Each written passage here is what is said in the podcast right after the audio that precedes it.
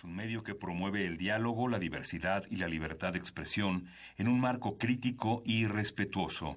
Los comentarios expresados a lo largo de su programación reflejan la opinión de quien los emite, mas no de la radiodifusora. Radio UNAM presenta Primer Movimiento. El mundo desde la universidad.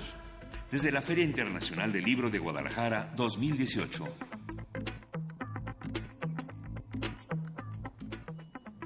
Buenos días, hoy es lunes veintiséis de noviembre y estamos en Guadalajara, en la Feria Internacional del Libro, y son las siete de la mañana en esta bellísima ciudad que protagoniza hoy la Feria del Libro.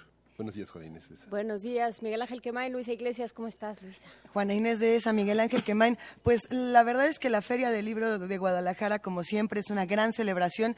Tan temprano no sabemos si es una celebración o si ya nos descubrieron los androides que estamos por aquí. Si detrás de nosotros llegan a escuchar un pequeño beep, beep, que quizás es el sensor de movimiento porque apenas están empezando a acomodar ciertas cosas en la feria. ¿Tú también lo escuchas? Si no está en tu cabeza, Juan. Bueno, porque desde hace rato estoy preguntando y nadie me contesta. No sabíamos qué es, todavía no lo sabemos. Resulta que esta feria se llena de libros, se llena de, de estudiantes, se llena de lectores y bueno, siempre nos entusiasma mucho estar aquí. Sí, y los ausentes tienen una enorme presencia, tres ausentes fundamentales, que bueno, uno de ellos fue Fernando del Paso, que estaba programado para muchísimas actividades, eh, se recupera como un homenaje muy importante en el marco de la feria, y Carlos Fuentes, que presenta se presentan una serie de ensayos políticos en esta semana, que además eh, se inicia una biblioteca que se publicará en trece tomos, justamente en, en este aniversario que el once de noviembre Carlos Fuentes cumpliría noventa años y que Silvia Lemus junto con Julio Ortega organizan una nueva biblioteca de Fuentes. El otro gran ausente es Carlos Monsiváis, que se presentaron dos libros, uno de la autora Ilustración, por Malpaso, y otro por este Monsiváis y los Contemporáneos de, Fe, de Francisco uh-huh. Vidargas, que es resultado de una gran exposición que hizo el Estanquillo el año pasado y que se presentó con el apoyo de la, de la, del gobierno de la Ciudad de México. Tres, tres figuras interesantes. Y el posicionamiento de Raúl Padilla en uno de los foros más importantes. Raúl Padilla, el que iba a ser, ¿qué iba a ser? Iba a ser, iba a ser multisecretario, muchas, tuvo muchas promesas, pero la feria tiene un, un, un este es un foro para posicionar sobre los derechos humanos, sobre la política, sobre las discrepancias, uh-huh. y Raúl Padilla encabezó la feria este, premiando a Ida Vitale, la gran poeta uruguaya que recibirá el Cervantes, con este, un posicionamiento en contra de la Guardia Nacional, en contra de toda una serie de medidas que hizo, este posicionamientos en contra de, de, de, de varios de los posicionamientos de López Obrador eh, y que él fue el, el gran representante de Ricardo Anaya en materia cultural. Que ha sido muy interesante desde mi punto de vista lo que ha ocurrido este fin de semana en, en la Feria Internacional del Libro de Guadalajara en, en términos políticos. Por ejemplo, Olga, Olga Sánchez Cordero estuvo aquí dando eh, pues un posicionamiento interesantísimo que además se volvió viral. Para los que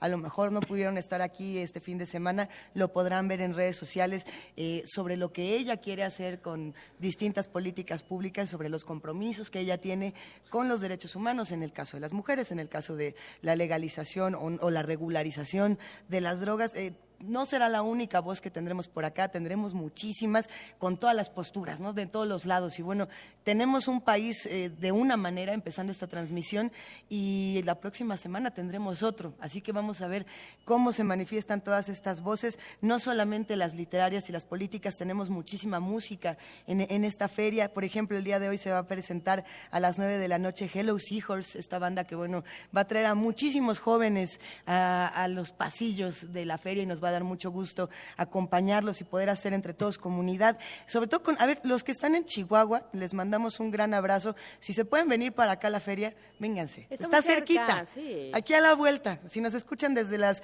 frecuencias universitarias de Chihuahua, les mandamos un gran abrazo y tenemos un programa lleno de información para los que nos acompañan esta mañana. ¿Por dónde empezaremos? Vamos a empezar con un arranque que tiene que ver con la primera década, diez años de Descarga Cultura en la UNAM. Vamos a conversar con Mirna Ortega, y es secretaria de Extensión y Proyectos Digitales de la Coordinación de Difusión Cultural de la UNAM. Guerra, una conversación con Alfredo Ávila, investigador del Instituto de Investigaciones Históricas de la UNAM. En la nota nacional tenemos un reporte desde Nayarit. ¿Cuál es la situación que prevalece en ese estado? Vamos a tener el comentario de Eduardo Garzón, él es analista de Capital Media en Nayarit. La nota del día es la UNAM en la FIL. Tantas actividades, tantas presentaciones, como ya lo decíamos al cierre de la semana pasada. Vamos a arrancar con Joaquín Díez-Canedo, director general de Publicaciones y Fomento Editorial de la UNAM, que nos va a estar contando cómo justamente han arrancado estas actividades universitarias en esta feria. Y en la nota del día, el Colegio Nacional, en la FIL, vamos a tener el comentario de Alejandro Cruz, que se encarga de dirigir las publicaciones del Colegio Nacional, que tiene muchísimas, muchísima presencia en esta feria. Poesía necesaria, te toca a ti, Miguel Ángel. Te extrañamos mucho la semana pasada y nos da tanto gusto que regreses, que te Gracias. Toca la poesía necesaria. Okay. Fíjate Eso. Nada más, condenadote. Y tenemos más, todavía mucho más. La transición democrática, vamos a conversar con el doctor Álvaro Arreola Ayala, él es investigador del Instituto de Investigaciones Sociales. Y bueno, es la mesa del día. Va a estar bueno, va a estar bueno. La transmisión finaliza con el reporte FIL de Antonio Quijano, reportero de Radio UNAM, jefe de noticias del Primer Movimiento. Antonio, Antonio Quijano, si no me equivoco, ayer se quedó en, en cosas de Monsiváis. ¿Dónde eh, estaba? No, se fue de fue, viajero intergaláctico. Se fue de viajero intergaláctico y traía, que yo sepa, a Carlos Fuentes. Ah, se fue a lo de Fuentes, claro. Se fue a lo de Fuentes y estaba también eh, una mesa sobre Venezuela, ya no sé si alcanzó a ir, nos lo va a platicar en un rato más. Estará genial, sin duda, los invitamos a que hagan comunidad con nosotros de siete a diez de la mañana desde el Expo Guadalajara, aquí justamente en esta Feria Internacional del Libro de Guadalajara, que hoy tiene presentaciones, talleres, cómic, novela gráfica, de, de todos los géneros, de todo lo que se les antoje, aquí lo van a encontrar. Sí, y vamos a ir con música, vamos a escuchar de Ana Bacalao, Leve como una pena.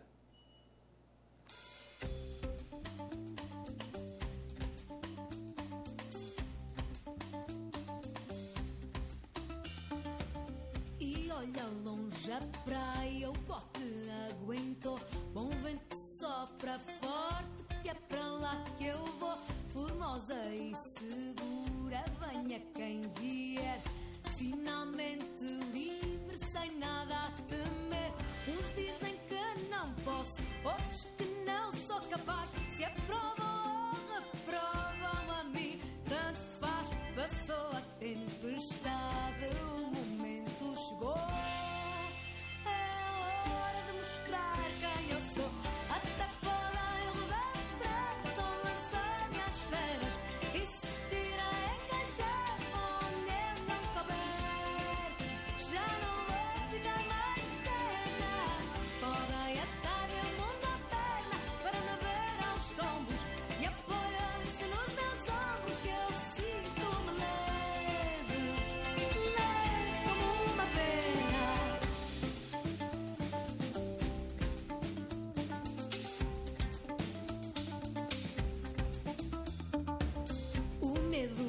atrapalha a ilusão, confunde a obra boquiabra, a boca mãe mundo. E se o que eu for, for feito, e o que eu fizer for meu, pode não ser perfeito, mas há de ser eu. Caíram rios de chuva, o vento e voo lá fora, há pouco e pouco temporal foi acalmando agora. Já só falta uma nuvem para o sol brilhar.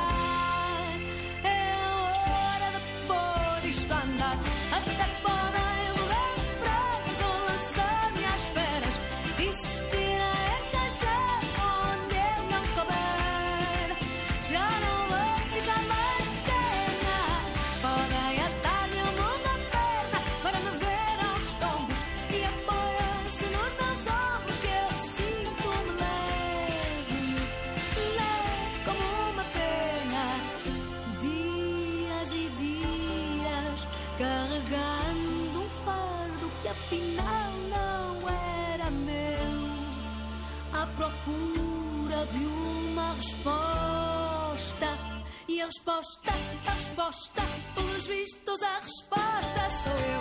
Até podem rodar presos ou lançar-me às feras, existir a encaixar onde eu não caber. Já não vou ficar mais pequena, podem atar-me o mundo à perna para me ver aos tombos e apoiar-se nos meus ombros que eu sinto-me leve. Como uma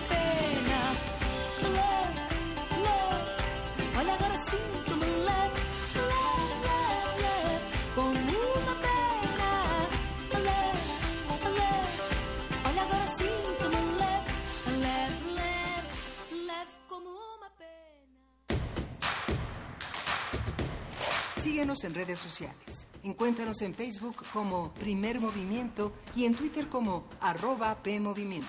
Hagamos comunidad.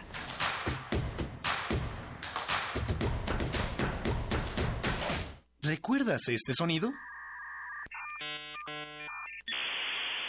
Hace diez años nos conectábamos de otra manera. Cumplimos diez años de llegar hasta tus oídos. Cambiamos juntos y aprendemos que escuchar es libertad. Soy Rosa Montero y quería felicitaros por esos diez añazos de Descarga Cultura de la UNAM. Haciendo cultura diez años, qué maravilla. Un beso muy fuerte y enhorabuena. descarga cultura punto unam.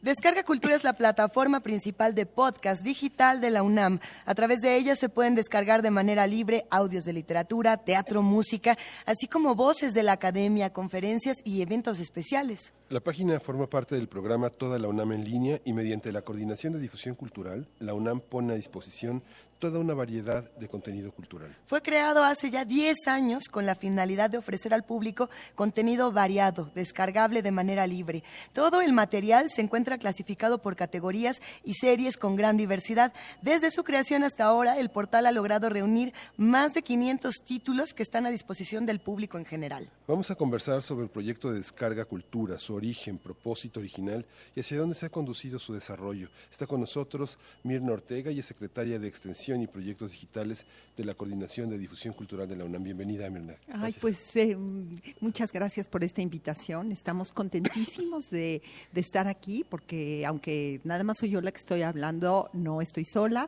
Están aquí eh, representantes de mi equipo y que les Despiertos agradezco muchísimo. Todo, que, que, erguidos que, y que, todo, ¿cómo están? Sí, están aquí Edgar, Sonia, le, este, pero aparte eh, los demás están escuchando y, y la verdad es que, que, que sí tengo que decir que, que es un equipo que ha sido como, como elástico, ¿no?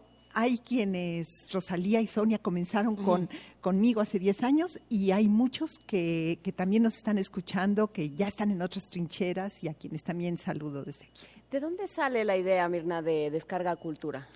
Ay, es una pregunta muy bonita que me emociona mucho y este, te agradezco que, que, que me la hagas, Juana Inés. Fíjate que eh, yo aprendí a, a, a disfrutar, eh, me aficioné a la literatura oral en voz alta, escucharla en voz alta por mi padre. Uh-huh. Él eh, me lo regaló desde, desde muy chica, este gusto enorme. Y después en los años setenta... fue a través de Radio UNAM uh-huh. eh, que, que, que yo disfruté muchísimo esos radioteatros maravillosos que hacían, hacía Radio UNAM y hacían varios, pero básicamente Eduardo Ruiz Aviñón. Sí, justo. Yo conocí a, a Eduardo, bueno, el trabajo de Eduardo antes que conocerlo a él, y, y, y bueno, me, me, me, me gustó muchísimo. Después de eso, en los años noventa, principios de los años noventa, comencé a, a disfrutar audiolibros, uh-huh. pero básicamente en, en inglés, en francés, habían muy pocos grabados en español. Uh-huh. Eh, yo dije, híjoles, esto tiene que, tenemos que hacer audiolibros en español. ¿Por qué no hay este hábito en la, en la cultura en español para escuchar?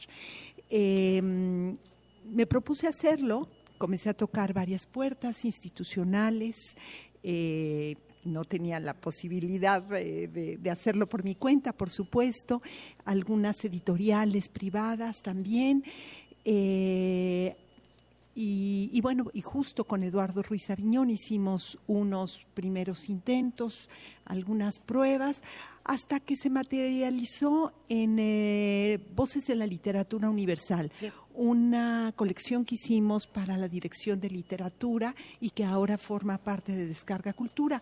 Pero te estoy hablando de la época en la que todavía pensábamos en... En discos.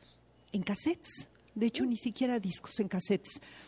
Eh, inclusive lo pensamos para adultos mayores, para personas con discapacidad visual.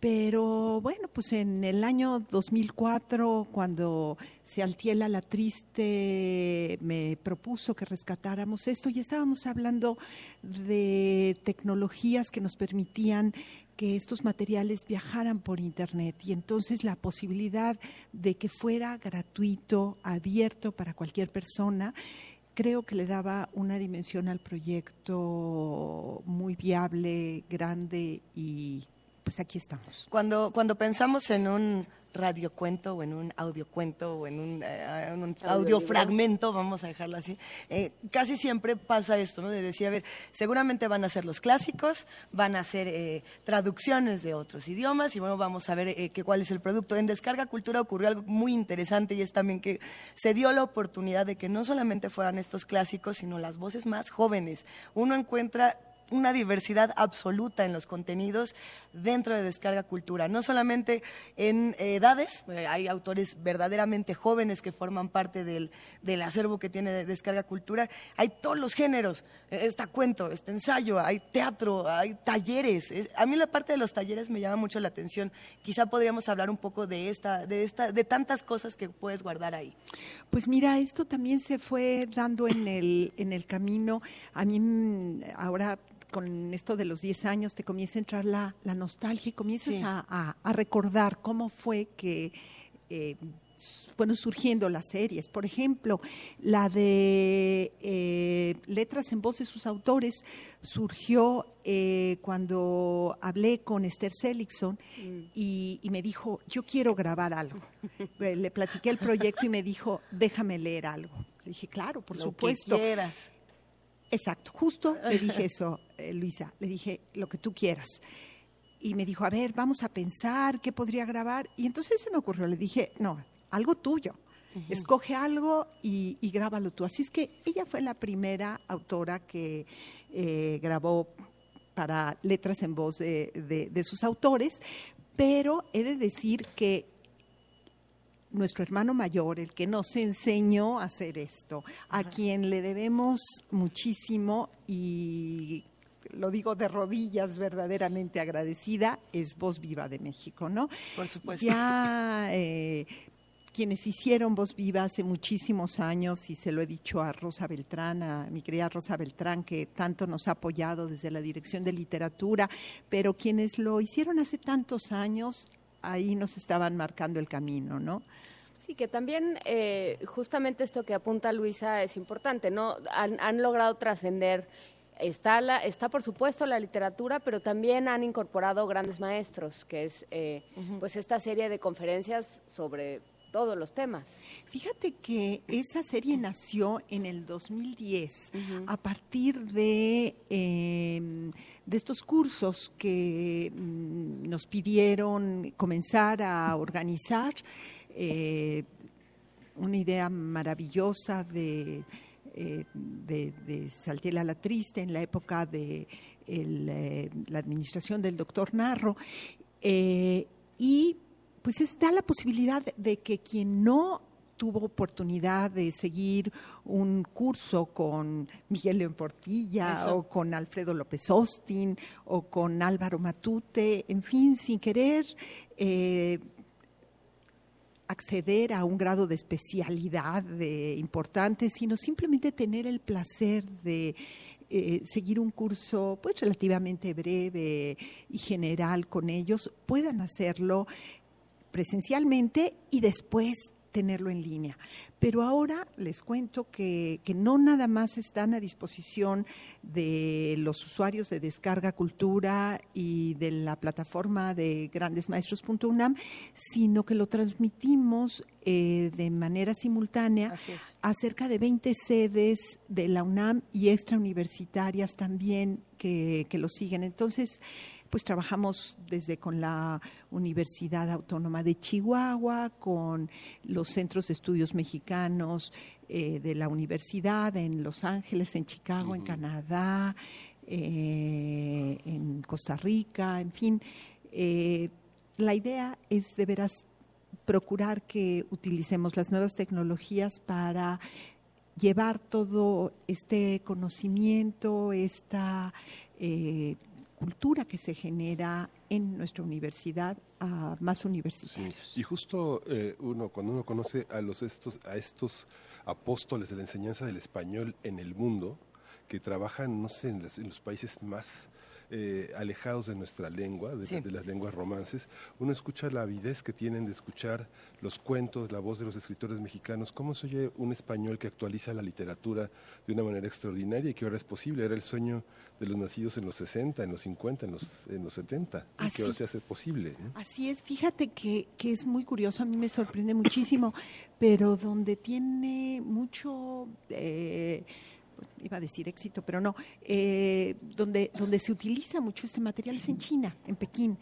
Eh, Guillermo Pulido, ahí en el Centro de Estudios Mexicanos en, en Pekín, eh, ha abierto varios rincones de, de Cultura UNAM, en donde se utiliza mucho eh, los materiales de Descarga Cultura, y justo con estudiantes que están aprendiendo español. Uh-huh. Y, y bueno, pues así se, se van rompiendo fronteras en todos sentidos. Uh-huh. Estaba pensando en todas las categorías que uno puede encontrar justamente en el portal de, de Descarga Cultura, y a lo mejor en los audios que a uno le han marcado su propia historia, ¿no? Por lo menos los que somos fanáticos de hueso colorado de este proyecto, ya tenemos detectado así, a ver, cuando necesito radioteatro tengo que recurrir a los que tienen Descarga Cultura, por ejemplo. Y muchos de ellos sí tienen un, una unión muy interesante con Radio UNAM, a lo mejor porque fueron grabados ahí, a lo mejor se presentaron algunas obras en, en la Julián Carrillo, etcétera. Por ejemplo, hay casos muy interesantes en los radioteatros, eh, juegos profanos, ¿no? Digo, no quiero ponerme a hablar de casos en específico, ¿no?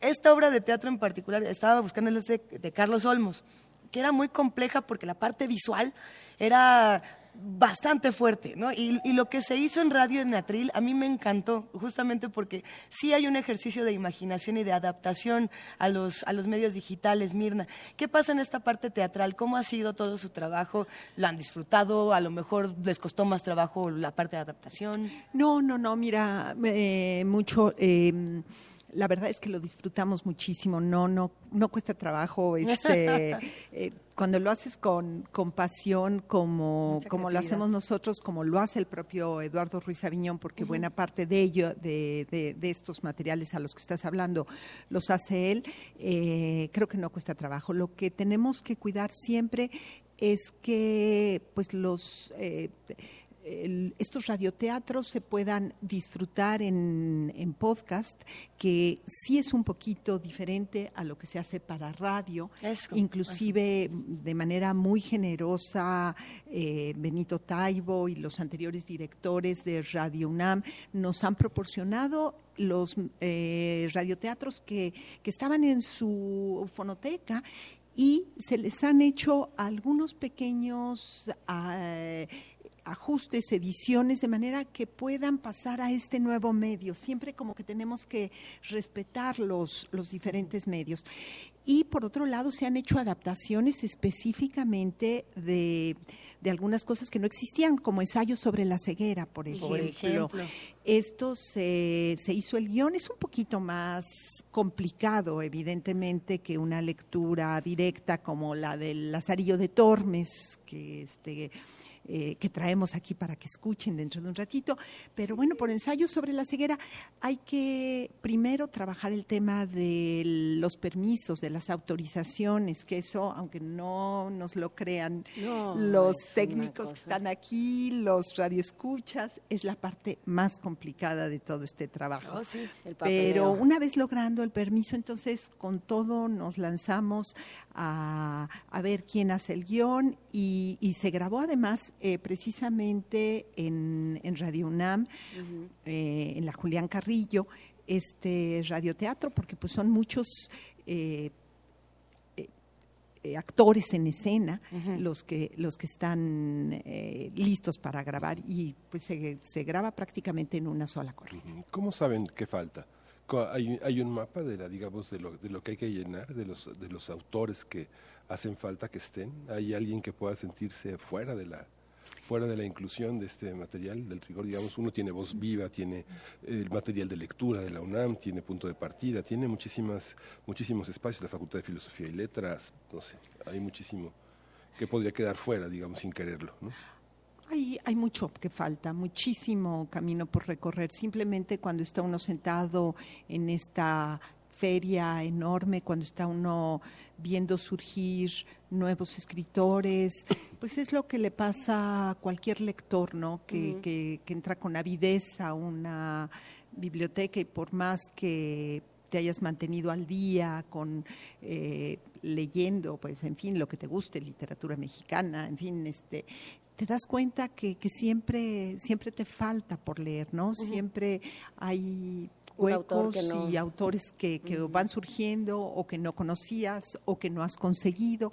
Eh, les cuento, por ejemplo, que desde hace diez años, eh, cuando iniciamos, hemos, habíamos intentado grabar a Arturo Pérez Reverte. Uh-huh. Eh, por diferentes razones, por su agenda o esto, no se había podido. Uh-huh. Y precisamente el sábado pasado, el día de la inauguración, logramos esa grabación eh, que, que en verdad anhelábamos y además conseguimos que grabara un cuento largo, una novela breve, eh, ya la calificará él, que es Ojos Azules. Uh-huh. Es eh, además un cuento muy mexicano, ¿no? En su narrativa. Así es que. ¿Es el del perro? No, no, no, no. no. Es eh, uh-huh. el. ¿Es más viejo que el del perro?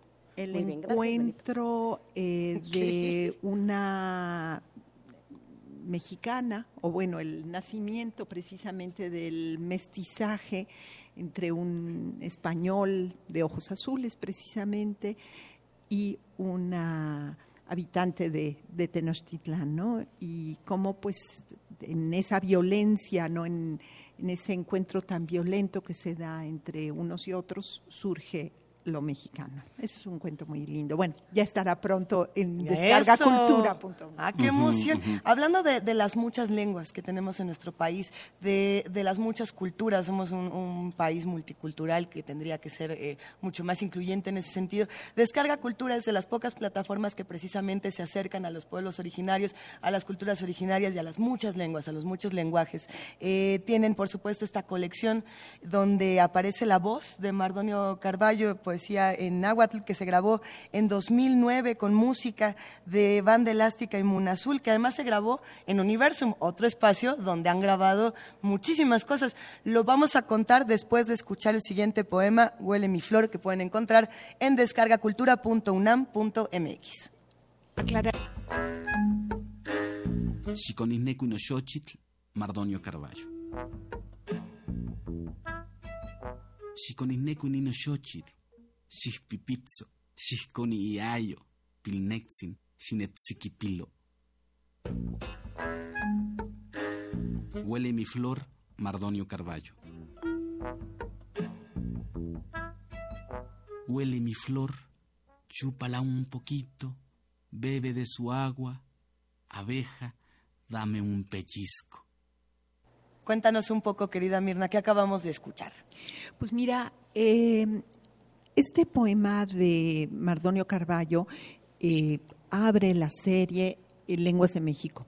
Eh, yo siempre he tenido un, eh, una admiración enorme hacia la sonoridad. Digo, lamentablemente no hablo ninguna de esas hermosísimas lenguas, pero, pero la sonoridad de escuchar el tzotzil, el zapoteco, el náhuatl, el tzotzil, eh, además Santal. Los diferentes náhuatls, que no ha, hay uno en Guerrero y otro el que habla Mardonio, eh, es, es realmente una oportunidad enorme. Entonces, precisamente con Mardonio ideamos esta serie. Él nos hace favor de hacer la curaduría, uh-huh. eh, invitamos a poetas en lenguas indígenas a, a leer su poesía, que siempre es hermosa también en español, pero que le, el, este Descarga Cultura, precisamente esta plataforma, da la posibilidad de escucharla, de escuchar esa sonoridad y disfrutarla también en, en la lengua de origen. Entonces es realmente muy hermoso y gusta mucho, realmente gusta no, bueno, a los jóvenes. Además tiene un contenido pedagógico importante, sí. digamos un contenido didáctico, la, eh, eh, se habla en, en educación básica, en educación preescolar, se hablan de, la, de las distintas lenguas que hay en México, pero alguien que no está cerca de un hablante no, no se puede dar idea de, aquello, de lo que significa. ¿Cómo Entonces, suena? ¿Cómo suena? Entonces esto también trasciende la, lo que podamos pensar que es la educación universitaria o el sí. trabajo universitario y, y va más allá, tendría que ir a todos los públicos que sostienen y que, y que dan vida a la universidad, que son pues todos los mexicanos de alguna ¿Qué? forma. Claro, y, y ahí hay mucho, mucho más que hacer, ¿no? Ojalá algún día esta serie pudiera complementarse con narrativa, ¿no? Lo que hay ahorita es poesía, son uh-huh. trabajos cortos, pero, pero ojalá pudiera crecer y hubiera quien se acercara a esta plataforma para escucharla, una obra completa, ¿no? Sí. En esas lenguas, sería maravillosa. Siguen para Descarga Cultura. Bueno, pues, ¿a dónde vamos? Pues seguir eh, grabando, seguir eh, caminando por este sendero, pero eh, a partir de estos diez años estamos eh, planteando renovarnos. Eh, el festejo incluye una renovación muy linda que eh, saldremos a pa- que saldrá a partir de enero con una plataforma más robusta, con una nueva imagen, una imagen renovada. Eh, sí cuidamos muchísimo, ya vi la cara de, de Luisa, no a mí me, me gusta cómo está. Sí, pero, pero sí hay una, o sea, sí le tienes que, digamos, cada vez que tiene crecer, que ser sí. más fácil la interfaz, sobre todo esto que llaman la interfaz, ¿no? Exactamente, la experiencia del usuario. Uh-huh. Eh, sí, a todos nos gusta cómo está y, sí, y la verdad es que cuesta trabajo hacer los cambios, pero pero los hemos hecho cuidando mucho a nuestros usuarios, a los uh-huh. que, que ya están y que conocen la plataforma. Entonces, los invitamos, de hecho. Hicimos una encuesta con ellos, eh, eh, participaron muchísimos, hicimos grupos con jóvenes usuarios para que nos dijeran cómo podíamos mejorar sin dejar de ser lo que, lo que estábamos siendo. Entonces, eh, pues vamos a poder escuchar audios de una manera más ágil, vamos a poder controlar y ajustar más fácilmente Eso. lo que estamos escuchando con, con, eh, con un reproductor más a la mano. Eh, la plataforma va a permitir Eh, sugerirte títulos uh-huh. eh, de acuerdo a, a lo que tú estés escuchando, a tus gustos, personalizar un poquito. Uh-huh. Claro, claro. ¿La, la, la plataforma tiene, digamos, la aplicación se va a actualizar o la, quien ya descargó la aplicación va a tener que cambiarla? No, no, no, se va a actualizar, nada se va a actualizar, nada más se va, se va a actualizar. ¿Saben quiénes son sus usuarios? ¿Saben? ¿Tienen números sobre quiénes son, quiénes han... Los, ma, los que más escuchan, además de Luisa, además de Luisa, porque deben de tenerla ya, ya en el activo. Sí, fíjate que es eh, como como siempre sucede y lo hemos platicado con con otras plataformas y con otros servicios culturales, un poquito más alto de mujeres, eh, el rango de edad eh, anda sobre los Eh, entre los veintidós y treinta y cinco años, cuarenta años básicamente, eh, pero la verdad es que tenemos un espectro muy muy grande. Eh, tenemos personas eh, pues arriba de los setenta años que nos que nos siguen, que utilizan nuestros servicios. Eh, tenemos eh, usuarios más jóvenes que copian discos para sus adultos mayores, para que puedan eh, escucharnos de una manera más fácil, pero también tenemos usuarios muy jóvenes, eh, de estos que se les da fácilmente eh, estar enchufados a sus audífonos y que pueden aprovechar sus tiempos de transporte escuchando. Digo, cualquiera de los que vivimos en estas enormes ciudades, en la Ciudad de México, en Guadalajara, en fin, utilizamos eh, pues al menos dos, si no es tres, y a veces algunos, muchos, muchas más horas de su día transportándose. Entonces, la posibilidad de venir escuchando un cuento, una eh, poesía, eh, narrativa, un curso de los que comentaba eh, Juana Inés, en fin, eh, siempre te lo hace más agradable, ¿no? Entonces, eh, sí tenemos un espectro muy grande de usuarios. una de, de las voces, como bien decíamos al principio de este programa, que quisiéramos nos hubiera acompañado en un momento como este, es la de Fernando del Paso. Y venturosamente en esta, en esta Feria Internacional del Libro de Guadalajara no se va, se queda por siempre, no solamente en las letras, en lo escrito, sino en Descarga Cultura, en, en su propia voz, en el audio. ¿Qué te parece, Mirna, si escuchamos Poemar de Fernando, de Fernando del Paso? Encantada. Vamos para allá y lo pueden consultar, lo repetimos una vez más, en descarga cultura punto unam punto m x. Fernando del Paso, del libro Poemar, Nuevos Sonetos Marianos. Soneto uno. Que te acaricie yo tus pechos, ave, como rezar las cuentas de un rosario, y que mi amor badajo y campanario te lo repique yo, que yo te clave. Que sean mis manos de tus muslos llave, tu rosa de mis dedos relicario, y en su fronda la lengua de un canario, con mi lengua la sal que yo le lave. Nada más eso pido, quiero, ruego, a eso me dedico y adorarte, a quererte y a eso me consagro. Y te juro las manos sobre el fuego, que volveré otra vez a codiciarte cada vez que me cumplas el milagro. Mirna Ortega, ¿cuáles son tus audios favoritos? Así que tú digas, estos son los más buscados. O más bien, puede ser el que te gusta más a ti y el que le gusta más al, al público. O uno al que tú le tenías mucha fe y que no. O el siguiente por grabar. ¡Qué barbaridad! ¿Por qué me hacen una pregunta tan difícil? O el siguiente por grabar. Mira, eh, cuando estaba platicando con Sonia Ramírez sobre qué íbamos a traerles, eh, comenzamos a... Pues a recordar varias cosas y decíamos, no, este, este otro, este otro. Hay muchos a los que les tengo un gran, gran cariño. El, el que grabó Víctor Hugo Rascombanda, ya muy enfermo, un mes antes de morir, una cosa así, eh, eh, Volver a Santa Rosa, le tengo un cariño enorme, parte del, del que le tengo al propio Víctor Hugo. Eh, Trajimos aquí algunos de esos que, que quiero mucho. Traemos también un, uno de Carlos Montemayor, de gente que se ha ido. A mí estos les, les tomo un cariño muy, muy especial. Eh, el Lazarillo de Tormes, por ejemplo, que, que traemos por acá y que ojalá nos permitan escuchar un fragmento, es yo creo que una de, la, del, de los títulos que creo que están mejor hechos. Está hecho por un gran, gran lector, que es Juan Stack. Claro. Eh, yo, yo, yo sí quiero subrayar la, lo, lo magnífico lector que, que es. Y un texto tan difícil, bueno, Juana Inés, tú que eres especialista en este tema, en estos temas, eh, muchos de nosotros tuvimos que leer, tuvimos que, así muy subrayado, el Lazarillo de Tormes en la secundaria y, y entendías muy poco.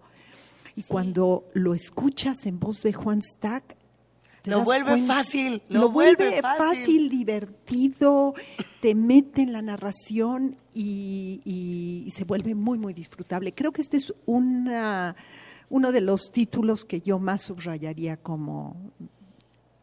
Sí, justamente porque es un español al que no estamos ya acostumbrados. Y entonces, claro, necesitas un traductor. Ese es el trabajo que hace Juan, es casi de traducción, de literalmente de traer un texto… del siglo dieciséis, ¿es el Lazarillo? Bueno, no importa, de, de hace mucho tiempo, a un español y a unos eh, y a un momento del, de la historia y del español donde hablamos de otra manera y, y entendemos el humor, entendemos la narración y la descripción de otra manera. Y sí, ahí está el gran trabajo que se hace en Descarga Cultura.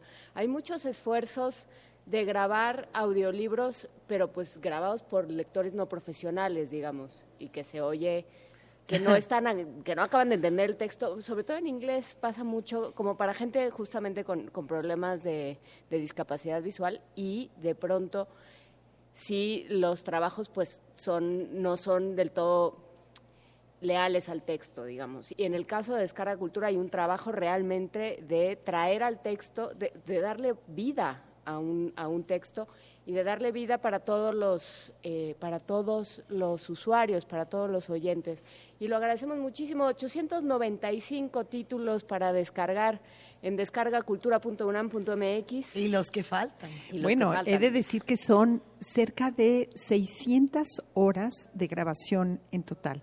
Y seiscientas horas, yo digo que se dice fácil, no. pero son veinticinco días. Si alguien quisiera escuchar todo lo que hay en Descarga Cultura, son veinticinco días, y cada día con, con cada una de sus veinticuatro horas. Entonces, hay que hacer el reto, Mirna. ¿Qué te parece si para cumplir los diez años bien nos, nos ponemos a escuchar todos los contenidos? A lo mejor nos tardamos un poquito más si, si se supone que tenemos que dormir, pero lo hacemos. Maravilloso, sería buenísimo. Ya tenemos detectados a un par de usuarios que sí han escuchado todo, todo, ah, todo y que nos vienen siguiendo. ¡Qué maravilla! De, de, de, de, manejando, de Vancouver a, manejando de Vancouver a Patagonia, ¿no? y, de y, vuelta, y de vuelta, ¿no?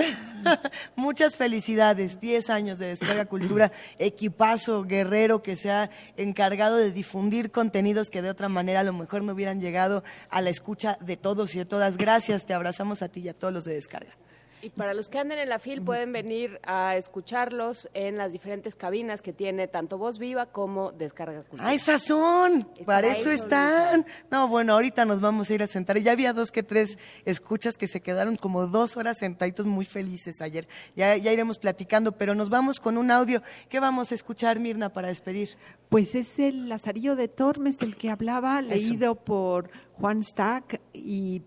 Descárguenlo todo, descárguenlo, escúchenlo en línea. Acuérdense que es muy fácil, doble u doble u doble u punto descarga cultura punto unam punto m x o en cualquiera de las dos tiendas de aplicaciones, Android o iOS. Eh, bajen la aplicación, es gratis, es para todos, es cultura. Gracias, Mirna. De la UNAM. Venga, vamos a escucharlo. Y fue así, que luego otro día salimos por la villa a pedir limosna. Y había llovido mucho la noche antes. Y porque el día también llovía, y andaba rezando debajo de unos portales que en aquel pueblo había, donde no nos mojamos, mas como la noche se venía y el llover no cesaba, díjome el ciego: Lázaro, esta agua está muy porfiada, y cuanto la noche más cierra, más recia. Acojámonos a la posada con tiempo. Para ir allá, habíamos de pasar un arroyo, que con la mucha agua iba grande. Yo le dije: Tío, el arroyo va muy ancho, mas si queréis, yo veo por donde travesemos más aína sin nos mojar, porque se estrecha allí mucho, y saltando, pasaremos a pie enjuto. Parecióle buen consejo, y dijo: Discreto eres, por esto te quiero bien. Llévame a ese lugar donde el arroyo se ensangosta, que ahora es invierno y sabe mal el agua, y más llevar los pies mojados. Yo que di el aparejo a mi deseo, saquéle debajo de los portales y llevélo derecho de un pilar o poste de piedra que en la plaza estaba, sobre el cual y sobre otros cargaban saledizos de aquellas casas, y dígole: Tío, este es el paso más angosto que en el arroyo hay. Como llovía recio y el triste se mojaba, y con la priesa que llevábamos de salir del agua, que encima nos caía, y lo más principal, porque Dios le cegó a aquella hora el entendimiento, fue por darme de él venganza, creyóse de mí, y dijo: Ponme bien derecho, y salta tú el arroyo. Yo le puse bien derecho enfrente del pilar, y doy un salto, y póngome detrás del poste como quien espera tope de toro, y díjele: ¡Sus! ¡Saltad todo lo que podáis, porque deis de este cabo del agua! Aún apenas lo había acabado de decir, cuando se abalance el pobre ciego como cabrón, y de toda su fuerza arremete, tomando un paso atrás de la corrida para hacer mayor salto, y da con la cabeza en el poste que sonó tan recio como si diera con una gran calabaza, y cayó luego para atrás medio muerto y hendida la cabeza. ¿Cómo? ¿Y oliste la longaniza y no el poste? ¡Olé, olé! Le dije yo. Y dejóle en poder de mucha gente que lo había ido a socorrer, y tomó la puerta de la villa en los pies de un trote, y antes de que la noche viniese, di conmigo en Torrijos. No supe más lo que Dios del hizo, ni curé de lo saber. Primer movimiento. Desde la FIL Guadalajara dos mil dieciocho.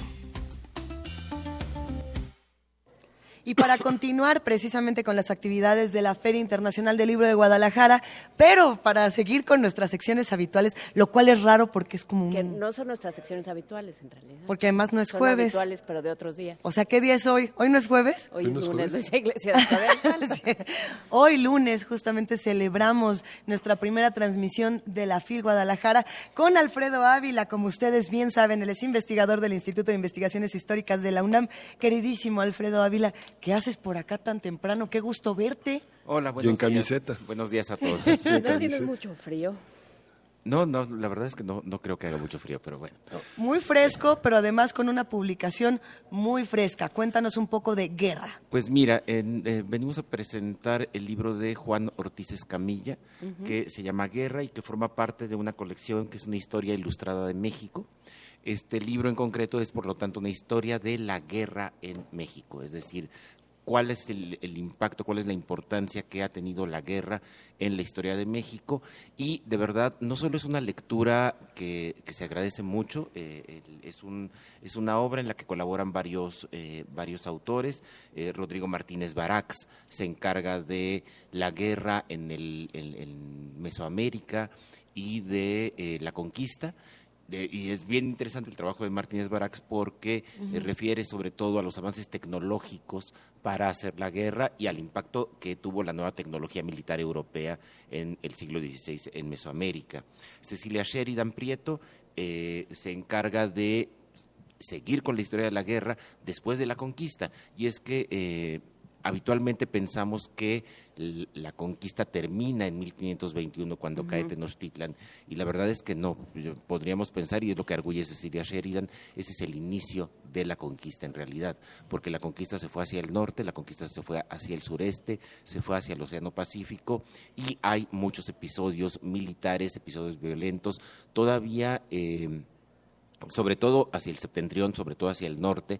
Todavía en el siglo dieciocho la guerra continúa y eh, en otro capítulo se menciona, eh, a comienzos del siglo diecinueve, la guerra, la disputa por América del Norte no es entre el territorio de Nueva España, México y el territorio de Estados Unidos, que eso se solucionará después en, en la guerra de mil ochocientos cuarenta y siete, sino que la disputa también incluye al Imperio Comanche, incluye a los pueblos indígenas del eh, medio oeste de lo que es Estados Unidos y que están allí y Y que además, a comienzos, muy a comienzos del siglo diecinueve, los comanches son los que van ganando la guerra, uh-huh. no, no, no los novohispanos.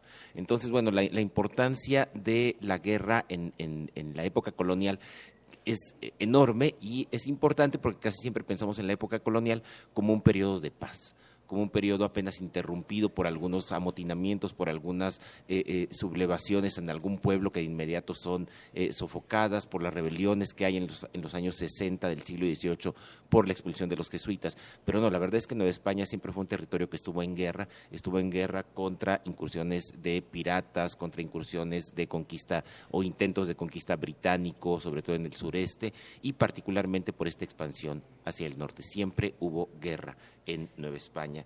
Después de eso, el propio Juan Ortiz Escamilla eh, se refiere a la guerra civil que nosotros llamamos Guerra de Independencia de México. La importancia que tuvo esta, esta guerra civil, eh, cómo movilizó a los pueblos. Y aquí algo muy interesante, que bien es un fenómeno que viene desde antes, pero Cecilia eh, Sheridan está más interesada en, otro, en otros temas, eh, cómo los pueblos se organizan, cómo los pueblos forman sus propias defensas comunitarias uh-huh. frente a los insurgentes, porque a, a muchos de ellos son bandidos o los consideran bandidos, frente a las propias tropas realistas que cuando llegan a sus pueblos pues se quedan con los caballos, se quedan con las cosechas, etcétera. Entonces lo que tenemos son pueblos organizándose en su propia, en su propia defensa, y esto es interesante porque es una tónica que va a seguir a lo largo del libro y a lo largo de la historia de, la historia de México. Luis Fernando Granados hace un capítulo bellísimo sobre la guerra entre México y Estados Unidos, la guerra de mil ochocientos cuarenta y seis cuarenta y ocho, y de verdad que pone en una una dimensión completamente distinta a la que tenemos eh, la guerra con Estados Unidos. No es el único, vamos, no, no es que sea una hipótesis original de él, sino que eh, hay un montón de autores que han estado trabajando también esto, reinterpretando la guerra con Estados Unidos, y lo que nos dice Luis Fernando es militarmente y en términos de guerra fue una guerra eh, eh, poco importante. Es decir, las batallas, el, el número de personas que participa no es un número tan elevado como a veces nos imaginamos. Y nos imaginamos que es una guerra importantísima por el resultado, porque México pierde la mitad de su territorio, pero en realidad militarmente, en términos de guerra, no es una guerra tan impactante como muchas otras hubo antes, ¿no? Por empezar la guerra de independencia, pues esta guerra con Estados Unidos no tuvo nada que ver. Eh, después tenemos un capítulo de Héctor Strobel, un joven eh, eh, investigador, eh, muy joven, él es estudiante de doctorado del Colegio de México, eh, sobre la, eh, la guerra eh, de reforma y la intervención francesa. Y lo que se ve acá es eh, una enorme violencia. O sea, una, una de las guerras más violentas que hubo en México, junto con la guerra de independencia, y de verdad la intervención francesa, si la comparamos con, con la guerra eh, de Estados Unidos contra México, pues acá sí tenemos un, una guerra que abarca prácticamente todo el país y que causa verdaderos destrozos. Para eh, la Revolución Mexicana, eh, Javier García Diego, por uh-huh. supuesto, que, que, ¿quién más puede encargarse tan a fondo de, de este de este proceso? También eh, nos explica cómo se trata de una revolución, pero que también son varias, varias guerras, y algo que podemos ver en los capítulos anteriores también aparece aquí, cómo buenas partes de las facciones revolucionarias, de los ejércitos revolucionarios, en realidad son guardias, son guardias de pueblos, son comunidades, son villas que formaron guardias desde antes y que ahora eh, están participando ya como ejército en la revolución, y muchas veces son ejércitos ya regulados como Guardia Nacional, y ya, ya se imaginarán hacia dónde está apuntando todo, todo esto, ¿no? Eh, finalmente tenemos… No, Alfredo, ¿hacia dónde? Toda, sí, tenemos no, todavía algunos ya se otros capítulos. No lo sé, Alfredo. Jean Meyer, hablando de la cristiada, otro… otro Eh, alguien eh, que, que no, no se puede evitar, Jean Meyer es eh, imprescindible para entender este tema. Ariel Rodríguez Cury, uno de los artículos más originales sobre la participación de México en la Segunda Guerra Mundial, y acá también Rastro. otro tema, y acá también otro tema, porque uno piensa, la Segunda Guerra Mundial es una guerra que se pelea… ¿Le tocó a los otros? En el, o, le toca a México, pero se pelea en el extranjero, es decir, no, no tendría por qué estar acá, pero sí tiene que estar acá porque implica una reorganización dentro de México. De, eh, cuando México entra a la Segunda Guerra Mundial, se reorganiza, por ejemplo, el servicio militar, y se reorganiza la, lo que hoy se llama Guardia Nacional, que en ese momento se llamaron Guardias Regionales, y que tiene que ver otra vez con lo mismo, estas comunidades que han estado armadas, estas comunidades que han estado defendiéndose en medio de México convulso para… Eh, eh, para regularizarlas desde, desde el Estado. Finalmente, Carlos Illades, eh, con un capítulo que no, no le hagan mucho caso al título, se llama La Guerra Interna dos mil seis, guión hasta ahora, pero en realidad no. empieza desde antes, no empieza en el dos mil seis. El énfasis está, por supuesto, en la guerra de Calderón. Eh, eh, me, me niego a llamarla la guerra contra los cárteles de la droga, porque eso de cártel de la droga es más un discurso que una realidad. Eh, es la guerra de la guerra de Calderón, pero empieza con la guerra sucia y tiende ah. puentes entre, eh, entre los dos fenómenos. Entonces, el trabajo de Carlos Illades, que además lo hace con Teresa Santiago, es de verdad muy, muy interesante. Y el libro cierra… Cuando uno llega a este capítulo ya se da cuenta de, de una gran lección, pero el libro cierra con una conclusión a cargo de Mauricio Tenorio. Uh-huh. Y lo que nos dice Mauricio Tenorio es, señores, la paz es lo excepcional en la historia de México. O sea, no, no es la guerra, la paz es lo excepcional, y es una lección dura. Es una lección muy dura porque va en contra del discurso, sí. ¿no? Una vez tras otra, es algo en lo que Luis ha insistido mucho, eh, que hemos abordado de distintas formas, esta idea de, bueno, es que México… Al ser un país eh, que no está en guerra, ¿no? Y entonces ya desde ahí, eh, hay, o sea, digamos, Ajá. ese es el discurso oficial, que no estamos en guerra, uh-huh. pero llevamos, según explicas, Alfredo, y según se, según se ve cuando uno sale a la calle, llevamos muchos años en guerra. Llevamos siglos en guerra, sí. llevamos siglos en guerra y, eh, y la paz ha sido lo excepcional. Y entonces aquí… Eh, me parece que se pueden desprender dos, dos, pos, dos posibles eh, conclusiones. La primera es que eh, es una conclusión ahistórica, pero que habrá quien la lea así. Y es que en México siempre ha habido guerra y por lo tanto siempre la habrá, y como la violencia. Y así nos vamos a quedar. Exacto, ¿no? Como uh-huh. que forma parte de nuestra cultura. Ah, el mexicano es violento y, y ni modo. Eh, pero también hay, hay, hay otra posibilidad, y es que buena parte de los países de este mundo, la mayor parte de su historia ha sido historia de guerra. Es decir, eh, eh, España, los países europeos siempre, han, siempre estuvieron en guerra. Y, han, y guerras muy violentas, guerras muy costosas, guerras en las que hay mucho sufrimiento, como las, las, las que ha habido en México, como las que tenemos en México, pero han conseguido, han conseguido salirse de esa Buenísimo. dinámica. No, y, y, y, y hay una reflexión interesante sobre la, la importancia o la, la utilidad del conflicto sí. para, para manejar sociedades también, sí. y la, la importancia de la, de la construcción del enemigo. Y, un, y, un, y, un, un, eh, eh, y el libro, algo que, que me gusta mucho, es que también eh, le quita lo romántico a la guerra. Eh, no, por supuesto, siempre que pensamos en guerra pensamos que eso no puede ser romántico, pero hay que reconocer que en México hemos romantizado sí. la Revolución Mexicana, la lucha de Juárez contra el imperio, la guerra de independencia, la propia conquista también la hemos romantizado. Pero, pero lo que nos dicen eh, eh, los autores de este libro y lo que nos dice el propio Juan Ortiz Escamilla, tanto en la introducción como en, en el capítulo que él, él trabaja, es la guerra causa más destrozos claro. que lo que soluciona. La guerra hace sufrir a mucha gente y tiene consecuencias enormes, enfermedades, eh, eh, hambrunas, desarticulación social.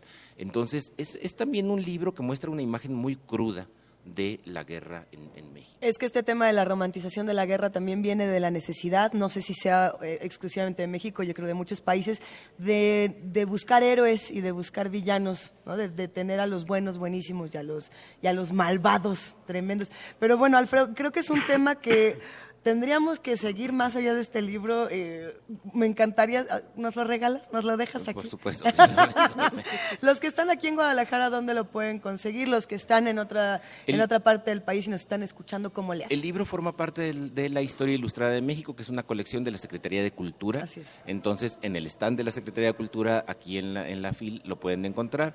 Y se presenta hoy a las cinco y media de la tarde, aquí en la Feria Internacional del Libro de Guadalajara. Pues nos vemos hoy a las cinco y media. Sin duda, Alfredo. Muchísimas gracias.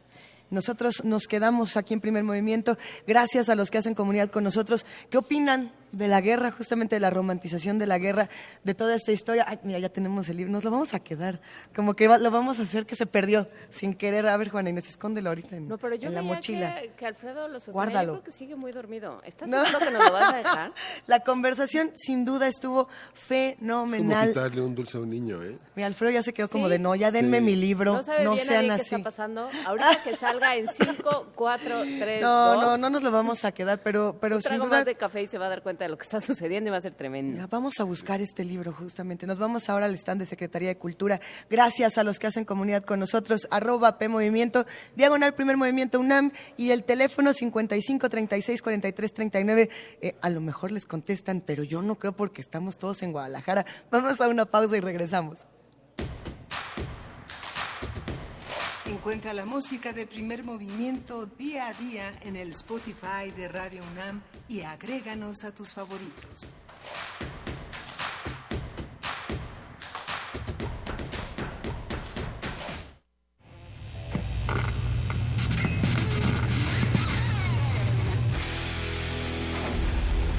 Por cortesía de cuando el rock dominaba el mundo, un minuto de...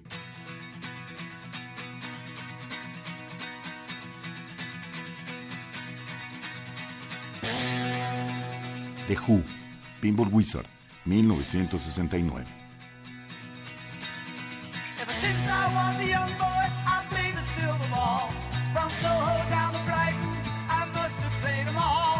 But I ain't seen nothing like him in any amusement hall. That deaf, dumb, and blind kid sure plays a mean pinball.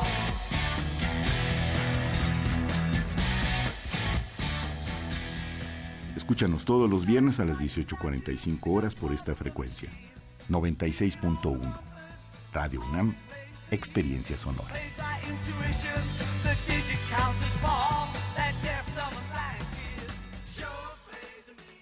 En treinta años, el mal manejo de los recursos naturales ha acabado con el veintiséis por ciento de nuestros bosques. Tan solo entre dos mil diez y dos mil quince perdimos noventa y un mil hectáreas de bosques cada año. La ventaja es que ahora, con la nueva Ley General de Desarrollo Forestal Sustentable, se cuidarán mucho más y mejor nuestros bosques y selvas. Algunos beneficios son que se le pagará a los propietarios de los bosques para cuidarlos y conservarlos. ¿Y de quién creen que fue esta propuesta? Sí, del Partido Verde.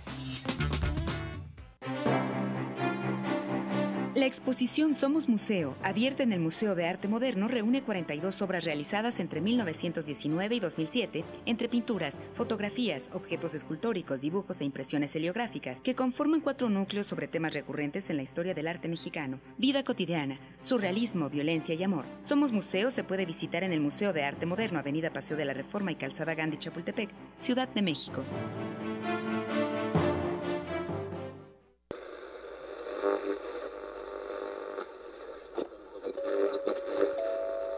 Desde las cabinas de Radio UNAM, relatamos al mundo. Relatamos al mundo. Relatamos al mundo.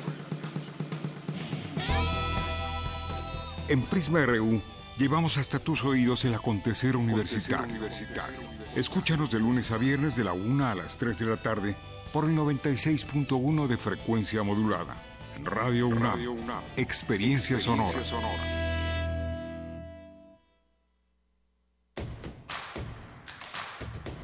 Síguenos en redes sociales. Encuéntranos en Facebook como Primer Movimiento y en Twitter como arroba PMovimiento. Hagamos comunidad.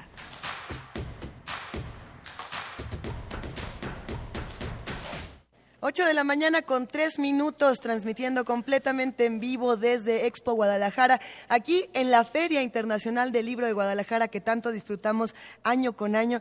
Y, y Miguel Buenos Ángel, días, Guadalajara. Juana Inés, estábamos diciendo que si los veintiuno, que si los boletitos del tren, que ¿por qué tienes los un boleto de tranvía, Miguel Ángel? ¿Qué estabas es que haciendo, tengo, Miguel Ángel? Tengo un boleto del autobús y suma veintiuno. Entonces, te acordaste, ah, tuviste sí, un momento... Tuve un momento regresivo. A ver si platicamos de eso, sí. de, de, de los boletos, la historia de los boletos, qué maravilla. Eh, eh, tenemos muchos libros, muchas presentaciones el día de hoy. Para los que se encuentran en Guadalajara y nos escuchan, o los que nos escuchan y están ahí gracias a esta frecuencia, les contamos que, bueno, el día de hoy hay muchísimos homenajes, talleres, foros, encuentros, presentaciones de libro. A mí me llama mucho la atención pensar que también hay eventos de ciencia, conferencias científicas aquí en esta FIL, la conferencia magistral del premio Nobel George Smoot, que esto va a estar, ondas gravitacionales en el legado de Albert Einstein. Yo creo que sí vale muchísimo el placer darse una vuelta para conocer a George Smoot, y también a va a estar por ahí Pepe Gordon, que va a ser su interlocutor. Hijo, estas son de las imperdibles de la FIL, yo creo, ¿no? Estas charlas magistrales, fenomenales, Miguel Ángel, Juana Inés. Sí. Sí, hay que, hay que darse una vuelta. Vamos a estar platicando justamente bueno. con la gente de la UNAM, con la gente del Colegio Nacional, porque no solo eh, la FIL se queda en la FIL, sino gracias a las plataformas digitales, a la posibilidad de transmitir en vivo. Eh, esto se puede, se puede ver por internet. Y se puede, desde luego, seguir desde todos los lugares del país y del mundo. Y, y el universo. Y por lo mismo que no estamos eh, alejados de las realidades que se viven en nuestro país, no todo es celebración, no todo es fiesta, por supuesto que seguimos en un clima eh, crítico en ciertas regiones, importante analizarlo. Nos vamos directamente a nuestra nota nacional. Primer movimiento. El mundo desde la universidad, desde la Feria Internacional del Libro de Guadalajara dos mil dieciocho. Nota nacional. El pasado mes de octubre, el huracán Huila azotó a Nayarit y afectó más de treinta mil viviendas, por lo que la cifra de damnificados se estima en ciento ochenta mil personas. Este fenómeno ocasionó el desbordamiento de los ríos San Pedro y Acaponeta. La suma de los daños, según los reportes de las autoridades, asciende a tres mil seiscientos cincuenta millones de pesos. El Estado de Nayarit espera una aportación de mil quinientos cincuenta y cuatro millones de pesos por parte del Fondo Nacional para Desastres Naturales, para el sector hidráulico, pesquero, agrícola acuícola, carretero y educativo. Por otro lado, de acuerdo con el gobernador Antonio Echeverría García, la entidad depende en un noventa y siete por ciento de recursos federales y requiere ochocientos millones de pesos para cumplir con sus compromisos laborales de fin de año, pero está siendo víctima de un chantaje por no haber apoyado la candidatura de José Antonio Meade durante el pasado periodo electoral. Esto es importante de estudiarlo. Esto lo ha orillado a la administración del Estado a caer en la insolvencia y no tener recursos para pagar sueldos y aguinaldos. Vamos a hablar con Eduardo Garzón, él es analista de Capital Media Nayarit, de la situación de Nayarit, cómo se encuentran y en qué circunstancia comienza el próximo sexenio. Buenos días, Eduardo. Buenos días, qué gusto saludarlos y qué envidia que estén por allá en Guadalajara en esta fiesta de letras extraordinaria. Nosotros aquí en Nayarit, bueno, en una situación sumamente tensa, en una calma tensa en la que vivimos, uh-huh. eh, porque la situación sigue siendo sumamente crítica. Las necesidades de los damnificados, que bien señalan las notas, son una cantidad exorbitante de personas, más de cien mil que perdieron absolutamente todo, eh, están en una situación todavía de necesidad absoluta. La solidaridad ciertamente ha sido extraordinaria, ha sido un volcarse la gente de Nayarit para apoyar a los damnificados que han sentido en carne propia esta desgracia, pero el recurso federal, la situación económica del gobierno estatal y la posibilidad real de que la reconstrucción se empiece a dar está sumamente complicada por esta transición del gobierno federal. Antonio Echeverría García, como bien lo señalaba la nota, ha señalado que su definición por Ricardo Anaya en las elecciones presidenciales le está causando que le pase el gobierno federal de Enrique Peña Nieto esta factura. Sin embargo, es algo que era totalmente previsible. Su propia madre, la hoy diputada federal Marta Elena García Gómez, pues era la coordinadora de campaña de Ricardo Anaya en Tepic, Nayarit y en todo el estado. Entonces, eh, es una situación en donde el gobernador juega su baza política y ahora reclama y dice, bueno, pues qué, qué bárbaro, cómo me victimizaron, por qué no me han dado este dinero. Y efectivamente las participaciones de la Secretaría de Hacienda para el gobierno del estado de Nayarit han disminuido. De hecho, Nayarit y San Luis Potosí en el escenario nacional son los estados que más se han visto recortados en las participaciones federales. Y esto puede haber sido efectivamente un efecto político, pero tendría que haber sido previsto, como igual podría haber sido previsto la actuación de la Protección Civil Estatal en materia de eh, prevención después del paso del huracán Huila, porque la situación fue muy afortunada en términos de cómo se planificó la atención para la gente a la que le iba a impactar directamente el huracán. Ahí no tuvimos desgracias. Sin embargo, no se tomó en consideración la crecida de los ríos Acaponeta y San Pedro, que señalaba con toda precisión la nota, uh-huh. y entonces el desbordamiento provocó estas inundaciones. Imaginen ustedes el drama de la gente que está viendo que en tres horas su casa se tapa prácticamente total. Y entonces tienen que subir al techo y vivir tres, cuatro, cinco días en el techo de sus casas mientras empieza a bajar el agua y el lodo queda como dueño absoluto de las calles. Es una situación en la que en este momento estamos viviendo la emergencia sanitaria y estamos viviendo todavía la necesidad de mucha gente que perdió todo. La situación tremenda para los damnificados es la siguiente. El Fondo Nacional para Desastres Naturales puede y está planificado para poder atender las necesidades de las obras federales que pudieran haber sido dañadas, no las obras particulares. Si la gente estaba viviendo en terrenos que fueran ejidales y no tienen escrituras, no tienen ninguna manera de poder reclamar y acceder a ningún tipo de fondo. Entonces, la situación para ellos es verdaderamente muy crítica. A ver, Eduardo. La situación para el gobierno del Estado sigue siendo muy crítica por, lo, por la astringencia financiera. Eduardo, eh, ¿puedes precisar esto último que acabas de decir? Eh, que el, el dinero para... para la reconstrucción o digamos para, para paliar un poco estos desastres. Eh, se va a utilizar para los, los edificios federales, pero no, o bueno, los edificios de gobierno más bien, pero no para no, las viviendas. Exactamente, las obras que tengan que ver con el gobierno federal pueden ser atendidas por el Fondel. Las cuestiones particulares, no. ¿Y cuál es y el esto, argumento? Eh, en las reglas de operación del fondo, que lo establecen de esa manera. Entonces, esto es una situación sumamente crítica. Claro. Porque el, los dineros, pues hombre, sí es muy importante reparar las carreteras, desde luego, pero las necesidades están en otro lugar. Y la gente que no tiene electrodomésticos, que no tiene ropa, que con trabajos ha estado comiendo por la solidaridad y que tiene necesidad de que el, el agua regrese a sus casas, pues no tiene los fondos, este, eh, este programa para podérselos suministrar en esas condiciones. Entonces, eh, la, la incertidumbre es total y lo que ha hecho el gobernador es tocar la puerta eh, con premura, con apremio para buscar a Andrés Manuel López Obrador y ver en la transición que puede hacer el nuevo gobierno federal a partir de unos días más para poder paliar estas necesidades de Nayarit. Pero la situación de dependencia financiera del Estado hacia la Federación es tremenda.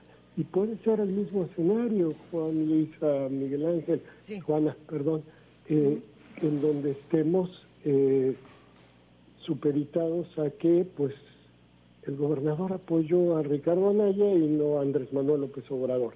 Tendrá que ser una posición sumamente madura del gobierno federal para poder atender las necesidades de Nayarit y no tomar una postura de revancha política. ¿Y los diputados eh, y senadores representantes de Nayarit no se posicionan al respecto?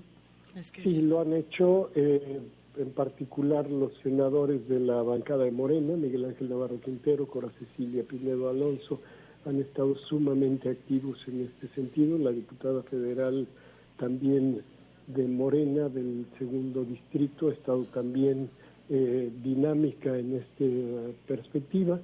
Pero también ocurrió un proceso que aquí en Nayarit y en las redes sociales detonó de una manera muy especial, Miguel Ángel. La gente se quejaba de que no había cobertura nacional de los medios y por lo tanto la atención de las autoridades estaba dispersa mucho más en la caravana de migrantes que en las necesidades de Nayarit. Y esto, bueno, tenía que ver también con un proceso de...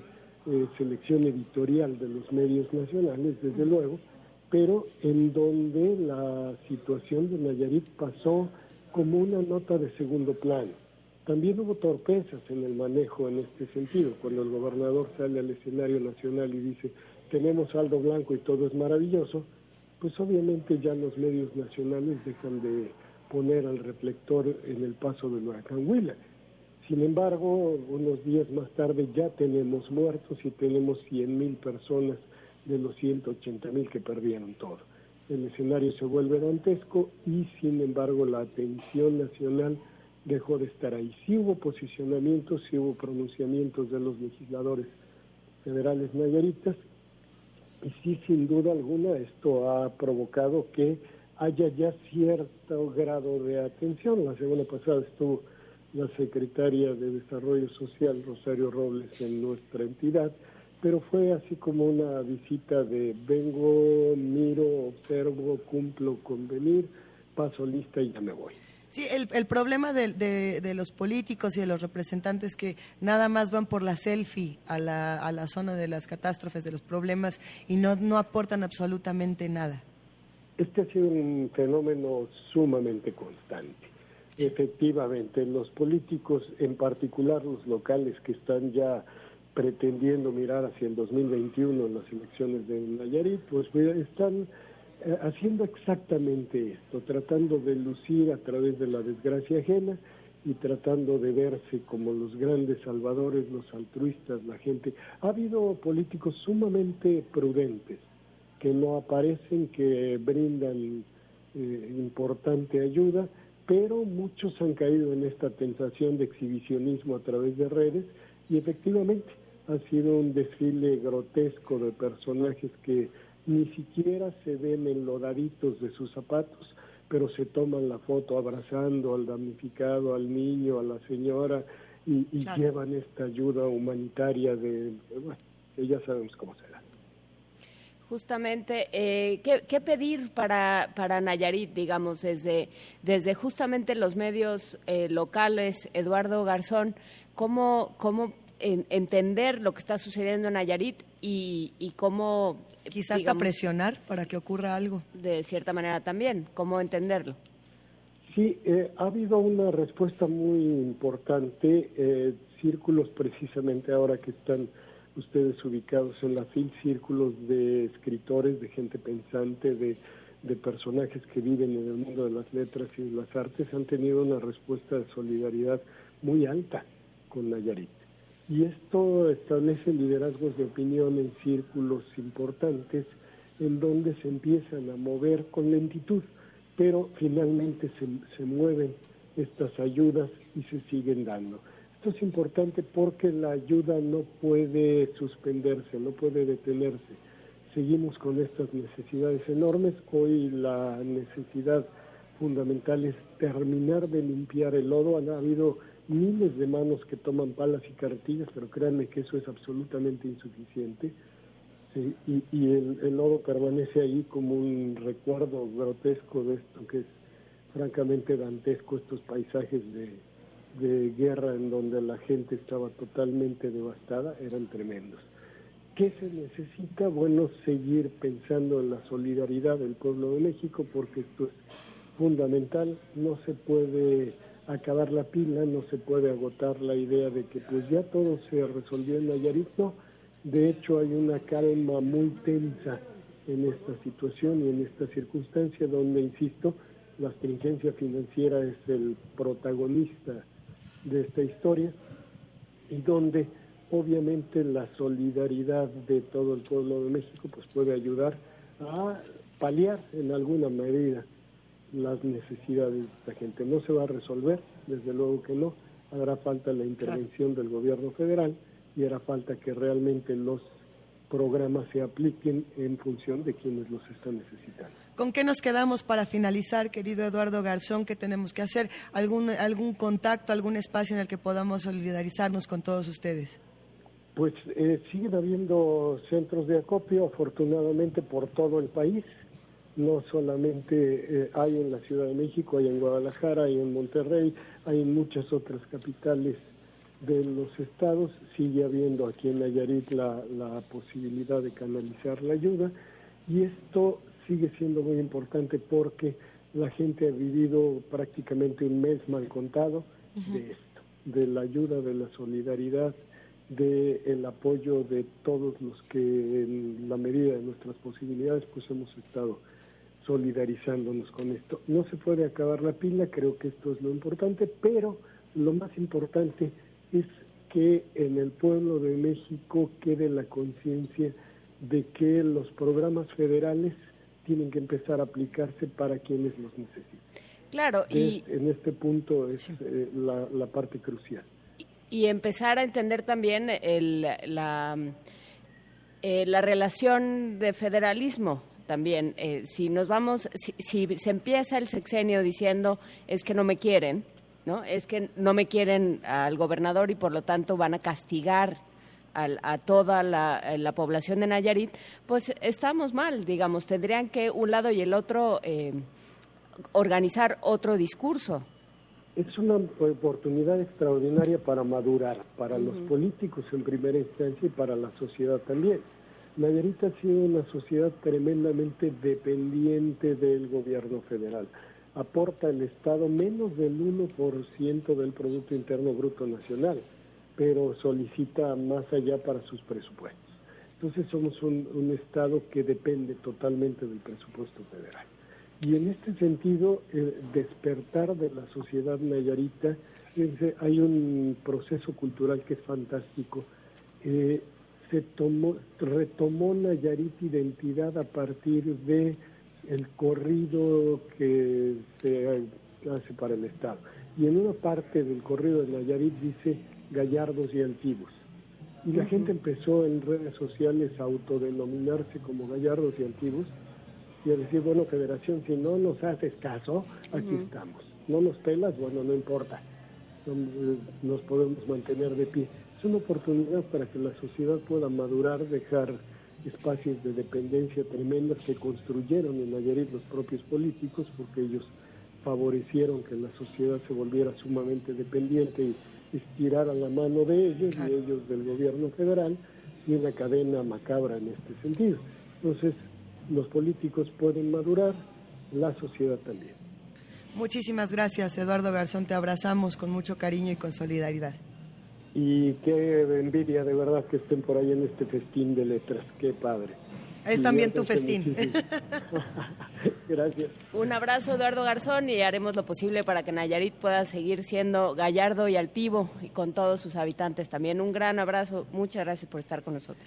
Abrazo para los tres en cabina, por supuesto. Gracias. Y bueno, este tema, nos quedamos con esa reflexión, eh, por supuesto, lo que, lo que está ocurriendo en distintos espacios del país, donde ante la tragedia los políticos, eh, los representantes de la autoridad van, se toman su foto y no pasa absolutamente nada. Bueno, ¿qué opinan los que hacen comunidad con nosotros? ¿Cómo ven todos estos temas? Estamos en nuestras redes sociales listos para escucharlos y para leerlos. Y tenemos música, Miguel Ángel. Vamos a escuchar de Camané, Sei de un Río.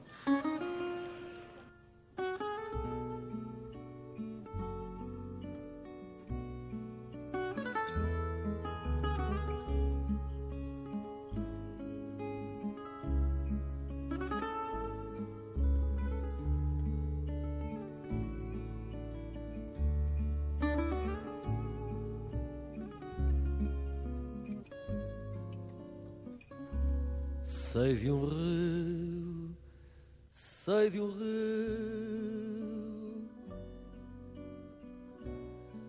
em que as únicas estrelas nele sempre debruçadas são as luzes da cidade. Sei de um rio, sei de um rio, rio onde a própria mentira tem o sabor da verdade. Sei de um rio, meu amor, dá-me os teus lábios, dá-me os lábios desse rio que nasceu na minha sede, mas o sonho continua e a minha boca até quando, ao separar-se da tua, vai repetindo e lembrando. Sei de um rio, sei de um rio.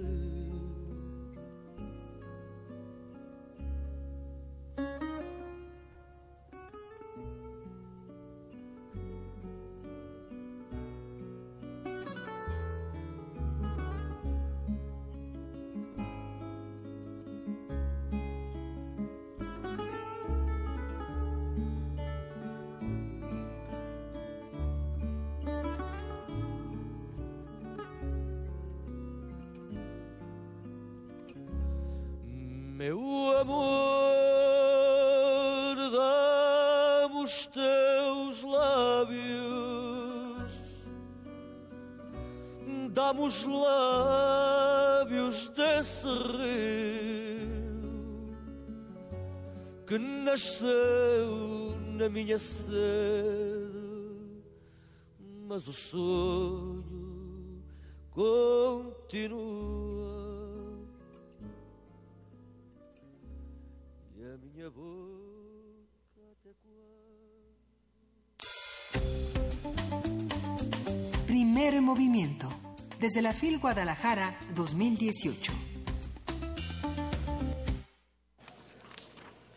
La Universidad Nacional Autónoma de México es una de las instituciones públicas, autónomas y laicas que ha desempeñado un papel protagónico en la historia y la formación de nuestro país. Es reconocida como una universidad de excelencia y sus tareas sustantivas son la docencia, la investigación y, por supuesto, la difusión de la cultura. La UNAM, a través de la Dirección General de Publicaciones y Fomento Editorial, publica, difunde y comercializa la producción editorial de esta casa de estudios. Además, contribuye con la extensión de la cultura a la comunidad universitaria y público en general. Y bueno, nos, nos emociona muchísimo que esta mañana nos acompañe Joaquín Díez-Canedo. Él es director general de Publicaciones y Fomento Editorial de la UNAM.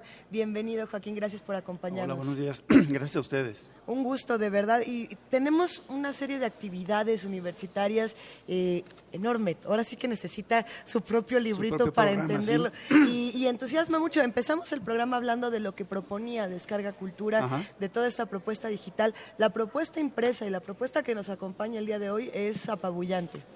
Sí, pues eh, tenemos, es, es el stand que tenemos regularmente, trajimos ahora como cuatro mil títulos casi, eh, la verdad es que más de la cuarta parte de ellos nuevos, porque la universidad produce más de mil títulos nuevos, ediciones de, que, que no existían, digamos, ¿no? Hay nada más. Sí, y bueno, en suficientes ejemplares esperemos para que cada quien pueda llevarse el que le interese. Y además pusimos un forito en medio, porque la demanda de espacios de presentaciones en la, aquí en la FIL es muy grande. Eh, y la verdad es que ya no nos alcanzan, y como ahí este, decía la misión de, de la Dirección de Publicaciones, que es difundir y comercializar y tal, pues todas las dependencias se acercan con nosotros para que les busquemos un lugar.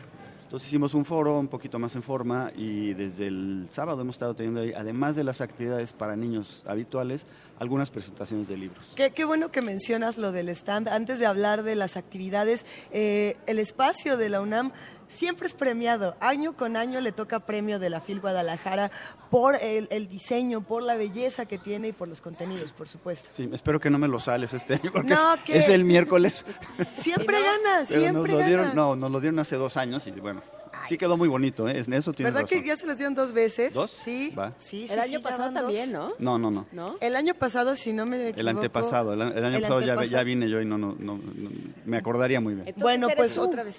Entonces el salitre es empezó a, empecé a perderlo cuando llegué yo. No, que al contrario, realmente el stand está precioso, me parece que la oferta visual, porque los libros también se antojan Desde, desde el espacio en el que los encontramos, ¿no? Y creo que, creo que es un espacio bellísimo que va a dar muchísimo gusto justamente acercarnos a todo lo que ocurre dentro del mismo. ¿Quiénes están esta vez? ¿Qué nos toca? Uy, pues es que tendrías que ir siguiendo el programa, pero ven, por ejemplo, hoy, hay. hoy eh, tenemos la presentación de los dos títulos del premio eh, de Poesía Joven UNAM eh, que organizamos nosotros, y es un premio un poco sui generis porque es un premio con jurado conocido y, no, y es un premio que no tiene dinero, sino lo que tiene es eh, publicación de los libros más meritorios, digamos, fueron dos, eh, uno de Álvaro Vallarta y uno de Iván Palacios Ocaña, dos menores de treinta, con diseño de León Muñoz, están muy padres, y el jurado fueron Eloy Urroz, eh, Rocío Cerón, y iba a ser Luis García Montero, pero en el ínterin lo nombraron director del Cervantes, no pudo, y entonces fue otro eh, poeta español que se llama Felipe Benítez Reyes. Entonces van a estar Rocío y Eloy con estos dos chicos, y además es interesante porque en el ínterin tallerearon un poquito los libros, ¿no? Que eso es una cosa distinta del premio también, que eh, los tres jurados coincidieron que eran libros con mucha, bueno, padres y con potencial, pero que valdría la pena darles una ajustadita, y eso es un poco raro también en un premio que ocurra, ¿no? Eh, que hay otra parte de, de la UNAM que, digamos, es menos, pues no sé, se le ha dado como menos eh, reflector, y que tiene que ver con la ciencia y tiene que ver con eh, lo que se habla y se discute de ciencia. Se presenta, por ejemplo, la termodinámica de los sistemas complejos, una, eh, una publicación del Centro de Investigaciones Interdisciplinarias en Ciencias y Humanidades de la UNAM, y justamente hay también esa posibilidad de que quienes no se dedican a la literatura, quienes no se dedican sí. a la poesía, estén dentro de la FIL eh, discutiendo de los temas que, que les interesan, discutiendo eh, de, de todo aquello que, todas aquellas disciplinas que forman parte de su quehacer. Digamos, ahí es multidisciplinario también el trabajo de la UNAM. Así es, porque sabes que desde hace cinco años o más ya está la parte de Filciencia, ¿no? Uh-huh. Con una convocatoria importante, participa en el CONACYT, participa el Fondo de Cultura con su colección, y participa la Dirección General de Divulgación de la Ciencia con su todas las publicaciones derivadas de su revista Cómo Es, ¿no? Entonces sí, pues esto es, es muy eh, diversa, la, la, se, se extiende, como dices, mucho más allá de la literatura y aún de las humanidades y las ciencias sociales, que es el otro gran eh, campo, digamos, de la universidad. Pues, y bueno, ayer se presentó Filuni también. Ayer, ayer se presentó Filuni, Filuni, sí, eh, tuvimos buena convocatoria, porque pues por supuesto aquí en, en F I L están todos los representadas las asociaciones editoriales de las eh, universitarias de varios países, ¿no? Entonces nos lanzamos ahora en agosto del año que entra a la tercera edición de la Filuni, donde ¿quién va esperamos. A ser el, la, la universidad? Todavía no estamos en, en, en el último trecho de, de decidir. Este, planteando una terna al rector y viendo desde luego pues las posibilidades y la disposición que tienen algunos candidatos, ¿no? Eh, entonces lo, lo vamos a anunciar un poco más adelante. Seguiremos hablando en un momento más de todas las actividades que nos ofrece la UNAM en, en esta semana de la Feria Internacional del Libro de Guadalajara.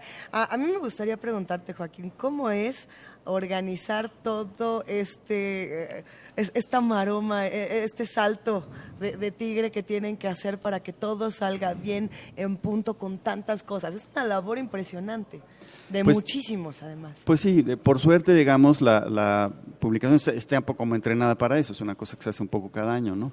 Pero sí, son casi ciento cuarenta dependencias, este, muchas de ellas eh, con una actividad editorial importante, y pues tenemos que tratar de que estén todas bien representadas, claro. este, que nos manden todos sus libros, por supuesto recibimos muchos libros quemadísimos de tiempo, ¿no? Pero bueno, pues ahí este, hay, hay expertise, como se dice ahora. Es que aunque se haga cada año, cada, ninguna feria es igual. Así es. Y, y cada publicación tiene sus peculiaridades, cada colección trae algo nuevo. Por ejemplo, en los últimos días hemos estado platicando mucho de lo que trae eh, Solo Cuento, ajá, Crónica, la, las distintas publicaciones que año con año nos van trayendo. Sí, pues literatura es un área de publicaciones muy grande, la colección de humanidades Eso. también es muy grande, y luego cada instituto, los institutos de humanidades y de ciencias sociales son, son muy activos en, en, en términos de publicaciones, ¿no? Y traemos ahora también al fondo, que lo hicimos sí. el año pasado, el, el área de revistas, que antes no era tan visible, ¿no? Y también la, la UNAM tiene más o menos ese mismo número de revistas, tiene ciento cuarenta, algunas de ellas son solamente digitales, ¿no? Pero muchas son impresas y muchas son pues de, de, de, para un público amplio, ¿no? Como, como ves, la de divulgación de la ciencia sí, sí, o como sí. la revista de la universidad. Ah, bueno, está bueno, sin duda. Pues ya tenemos entre las manos justamente La Patria Íntima de Álvaro Vallarta, parte de este premio. Así es. Eh, de Poesía Joven UNAM, a ver si a ver si lo incorporamos a Poesía Necesaria, Miguel Ángel Quemain. Si no es sí. hoy, yo lo quiero yo mañana. Yo sé que ya tenías lista no, no, tu Poesía no. Necesaria. Sí, sería interesante leer Patria Íntima. Yo sé que ya estabas listísimo, sí. desde ayer. Trae un poema un poema doloroso de Alicho Macero, que cumple cien años y que es de Acaponeta, una de las ciudades más dolidas en este, en este tema de Nayarit, pero Patria Íntima está bien. Híjole, pero sí está difícil. Entre un ah, poeta bueno. de dieciocho años y uno de cien, se complica. Joaquín, de todo lo que lo que tenemos de la universidad, ¿qué es lo que a ti más te emociona? ¿Qué pues, presentación, conferencia, taller, libro? Híjole. ¿Qué es lo que tú dirías? Vénganse para ver esto. Como soy, justamente mi posición es este, ser imparcial y ser generalista, ¿no? No, que, que, bueno, que me, hoy podemos no, decir algo. Sería importante destacar los libros del sesenta y ocho, que fueron varios. Lo que pasa es que ya tuvieron un poco su, su debut en, en Filuni, justamente, pero aquí en Guadalajara no. Pero está este libro que hicimos en la, en las publicaciones con la coordinación de Claudio Lomnitz, eh, con cincuenta autores, uh-huh. eh, y lo que hicimos fue sortear los cincuenta años que han transcurrido desde el sesenta y ocho y a cada uno pedirle que Eh, escoger un hecho, el que para él había sido significativo de ese año, de cualquier tipo, y que es, alrededor de eso pues, diera un panorama de, de, de otras cosas que pasaron, ¿no? Y fue interesantísimo el resultado porque es una historia, digamos, eh, fragmentaria, ¿no? Es, es aquello que llamaban, lo decía Lomnitz, un cadáver exquisito los surrealistas, ¿no? Porque nadie sabe qué escribió el, el otro, entonces no tiene ninguna continuidad. Y el resultado realmente es notable, y están buenos desde Elena Poniatowska, Héctor Aguilar Camín, Eh, Diego Flores Magón, eh, Fernanda Melchor, eh, de todas las edades, un libro, quedó un libro muy padre. Y hay otro también muy interesante que acaba de publicar la Coordinación de Humanidades, eh, que coordinó Ricardo Valero también con un montón de testimonios y un montón de ensayos muy valiosos, y el otro, el, el, el memorial que publicó la Dirección de Literatura, con una especie de comentarios sobre lo que se publicó en el sesenta y ocho en la revista de la universidad y en otros lados. Entonces son tres libros, digamos, muy importantes, este, que, que, que giran alrededor de aquel, de aquel suceso. Oye, Joaquín, y para quienes no van a venir a Guadalajara, eh, ¿habrá transmisiones? ¿Se podrá ver algo por la página de la UNAM? ¿Se, se... Bueno, a, aquí con ustedes este, y con la T V UNAM va a ocurrir algunas cosas, empiezan hoy me parece, ¿no? Uh-huh. Eh, no hay un, un sistema general de streaming, eso no, desgraciadamente, todavía. Pues bueno, pronto, pronto, pronto lo tendremos por aquí. Por lo pronto sigan, sí, a Radio y a T V UNAM y vamos a estar transmitiendo y haciendo todos los esfuerzos posibles para que eh, la, la FIL de Guadalajara llegue a todos lados. Uh-huh. En el conjunto de universidades, Joaquín, ¿cómo, cómo observas, digamos, ser, ser parte de, una, de un stand, ser parte de la feria y al mismo tiempo el organizador de una feria? En el conjunto de las universidades, ¿cuál es el estatus de desarrollo de la situación en la que se encuentra el conjunto universitario nacional? Pues el nacional está bastante bien organizado desde hace como diez años en una cosa que se llama la Red al Texto, donde están todos los responsables editoriales de las universidades, ¿no? Eh, y hay una serie de proyectos eh, comunes, eh, de discusiones, digamos, eh, digamos desde lo más elemental como es hacer un catálogo conjunto, ¿no? Y procurar eh, acciones de distribución recíproca, digamos, porque muchas, como sabes, muchas de las universidades, de las ferias del libro que hay en, eh, como es el caso, es, se nos olvida que es de una universidad, pero finalmente es de la Universidad de Guadalajara. Eh, entonces, pues, acuerdos de tratar de, de que haya mayor presencia. Lo que pasa es que, claro, cada eh, universidad tiene su constitución propia y no es sencillo eh, establecer una forma, digamos, jurídica que permita mucho más capacidad de operación, digamos, ¿no? Pero hay muchísimo diálogo y justamente la, la Filuni pretende constituirse en un espacio donde se junten los editores a hablar, entre otras cosas, de este problema, del tema de las, lo que ofrecen las nuevas tecnologías, de la posibilidad de hacer coediciones, no solo para las Red al Texto, que son las editoriales nacionales, sino para otras eh, editoriales de Iberoamérica y aún de otros países, ¿no? Que ese es el sentido de Filuni. Entonces, de esa manera como se, se complementan un poco, ¿no? Pero sí hay un, un diálogo muy, muy continuo, ¿no?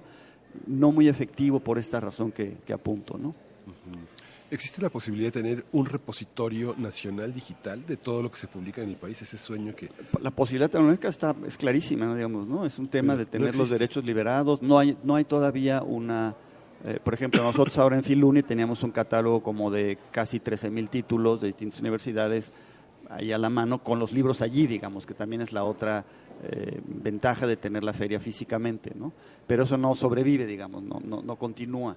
Hay esfuerzos también de, de concentrar catálogos universitarios, digamos, de especializar algunas distribuciones, hay una en Colombia, en Medellín, eh, pero no es una cosa que se pueda hacer, porque en el ínterin justamente hay que pues, aportar algunos recursos y y a, a, tomar algunas cosas administrativas que requieren de alguna, claro, tener alguna personalidad jurídica central, digamos, o que organice todo eso.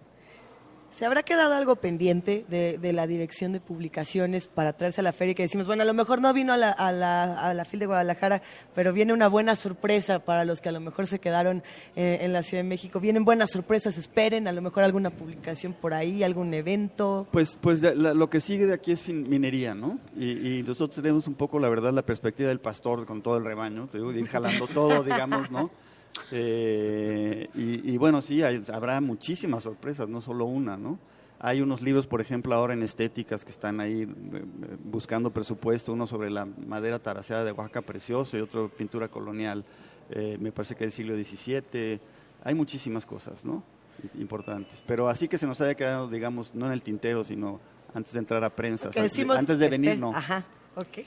Uh-huh. Pues, eh, habrá que darse una vuelta a las editoriales de la UNAM, por supuesto también los libros en línea, hay muchos. Sí, sí, sí, está nuestro es, eh, doble u doble u doble u punto libros punto unam punto m x, ahí está la librería en línea y el stand nuestro es el hache once.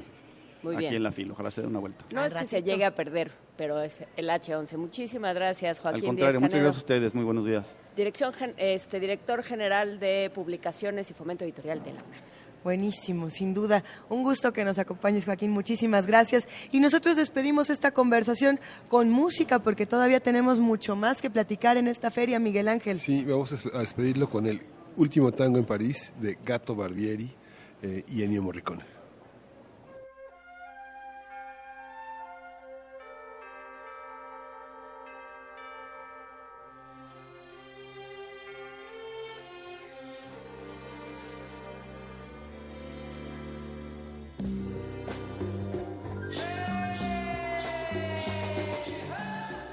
hay que decir con, con cariño y con un poco de desazón por qué estamos escuchando esto, querido Miguel Ángel. Sí, porque murió Bernardo Bertolucci y esta es una de las, pregun- una de las películas emblemáticas de uno de los grandes hombres del cine que siempre la música fundó por gran parte de su, de su iconografía. Eh, el último tango en París forma parte de esto con este gran, gran jazzista que, argentino que fue Gato Barbieri, acompañado de uno de los grandes musicalizadores del cine que fue Ennio Morricone. Y sí, el cine precisamente se une de una manera impresionante en esta Feria del Libro de Guadalajara.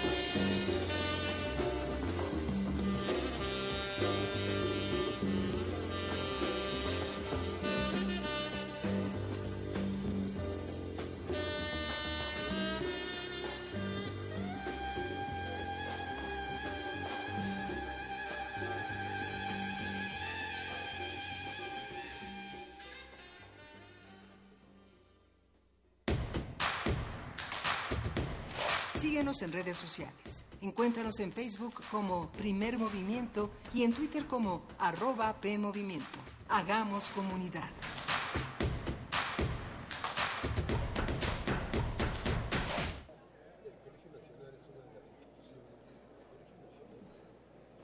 El Colegio Nacional es una de las instituciones fundamentales del siglo veinte, fundado en mil novecientos cuarenta y tres con, la, con el lema La libertad por el saber, marcó una, una enorme impronta en toda la intelectualidad del siglo veinte, reuniendo a, a, los, más, a los máximos exponentes del pensamiento y la creación en México. Y está con nosotros Alejandro Cruz, director de publicaciones del Colegio Nacional, para exponer gran parte de este pensamiento que se mantiene vivo en, en el panorama cultural mexicano. Alejandro, buenos días. Hola, muy buenos días, Miguel Ángel, Luisa. Bienvenido, Juana, qué Hola. Gusto verte. Aquí estamos. Un año más, Alejandro, nos volvemos a encontrar, pero parece ser que todos somos como nuevos. En el sentido de las publicaciones y de todo lo que nos podemos encontrar, porque nosotros así como que no, no, nuevos, no nos nuevos, vemos. No nos vemos, ¿eh? Exactamente. Así de paquete no nos no, vemos. Me refería a los libros. Así es, un año más y en este caso, en nuestro, en nuestro caso con cuarenta libros eh, que sacamos este año. Entonces, claro, cada, cada diciembre es ese punto de encuentro y de renovación, como es del ave fénix, que muestra sus nuevas alas de lo que tuvo en el año. Y es un año más y para el colegio setenta y cinco años, este es su aniversario número setenta y cinco. Eh, como bien decía Miguel Ángel, fue fundado en el año cuarenta y tres, en el mes de abril, y para esta conmemoración se hizo una serie de col- una colección en concreto que lanzamos justo hace dos días, uh-huh. que es una colección de biografías, sobre todo de ensayos biográficos, fue concebida de esa manera, con lo que buscamos eh, acercar y poner de nuevo a circular entre las nuevas generaciones la vida y obra o el legado de quienes fueron los quince fundadores del colegio, y poco a poco iremos recorriendo estos ciento cuatro personajes que hasta el momento han ido conformando este órgano colegiado. El año pasado hablamos justamente de la colección de opúsculos, venía nuevecita, la, es así, nuevecita la colección de opúsculos, y ha ido creciendo de manera muy importante. Hemos intentado en Primer Movimiento seguir este crecimiento de esta colección porque justamente refleja eh, en buena medida el trabajo que pensamos que tendría que hacer el colegio, que es acercar el trabajo de nuestros grandes pensadores, de nuestros grandes personajes de la, de la cultura, de la ciencia, del pensamiento en México, a todos los que los que hemos, hacemos posible que este país exista. Así Entonces, es. y, y hacemos posible que exista el Colegio Nacional también. Eh, ¿Cómo ha sido el trabajo en Opúsculos y, de, y, y cómo se conecta con el resto del catálogo, Alejandro? Realmente ha sido una experiencia extraordinaria, qué bueno que, que lo sacas a colación. Me acuerdo muy bien cuando la presentamos aquí hace sí. un par de años, en diciembre. ¿Hace, eh, ya, ¿Hace uno o dos? O sea, fue en diciembre de hace dos. De hace dos porque entraba para el año que seguía. Exactamente. Ah. Y lo que ha sido maravilloso es que en este tiempo, que estamos hablando de dos años, eh, ya tenemos de los primeros, acá, salimos con diez títulos, todos han sido reimpresos con tirajes de tres mil sí. ejemplares. Eh, estamos hablando de una colección, como bien decía Juana, de divulgación, que es justo esta idea del colegio de llevarlo a los lectores, y hicimos un concepto que es el libro de canasta, uh-huh. ¿no se acuerdan que lo vendemos en bicicletas? En la bicicleta, como tacos de canasta. Era buenísimo. Seguimos con el mismo, ya tenemos una flota de seis bicicletas que nos permite estar en librerías, en plazas públicas, en escuelas, vender estos libros a treinta pesos, ¿no? Que la idea es que sean muy accesibles y que tengan esa posibilidad de divulgar, llegar y generar nuevas eh, redes de lectura y lectores, ¿no? Este año sacamos eh, cinco novedades más. Eh, realmente también ha sido muy bonito esto que me preguntabas, ¿qué ha pasado con la colección? No solo es ya una serie identificada por los lectores, que es uh-huh. eh, una cosa maravillosa como editor y como proyecto, ¿no? Este, es institucional ver que la gente ya los busca, sino que dentro del colegio los propios no. miembros ya, ya quieren sus opúsculos. Opúsculo. Entonces tenemos una también demanda de eh, poder sacar en este formato sus obras.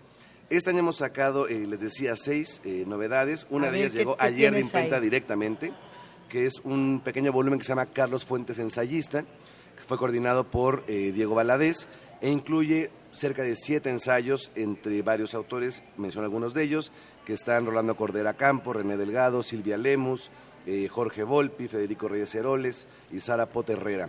E Ignacio Padilla, Nacho Padilla estuvo en esta mesa hace un par de años, lamentablemente no está con nosotros, pero se incluyen las palabras que dictó en aquella conferencia. Y otro que también salió hace un par de semanas, que es un hitazo y un orgullo, es este de Concepción Company Company, que se llama Thomas Kuhn, Revoluciones y Paradigmas, ah. una breve historia de la lingüística.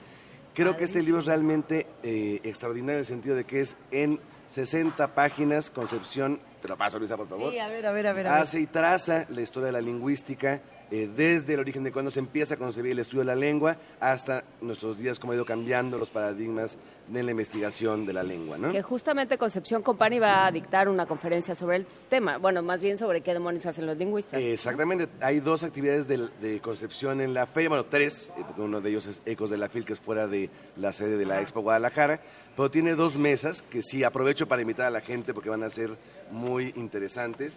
La primera de ellas, como bien decía Juana, se llama ¿Qué diablos o qué? Ah, que aparte les cuento una anécdota muy divertida, pero bueno.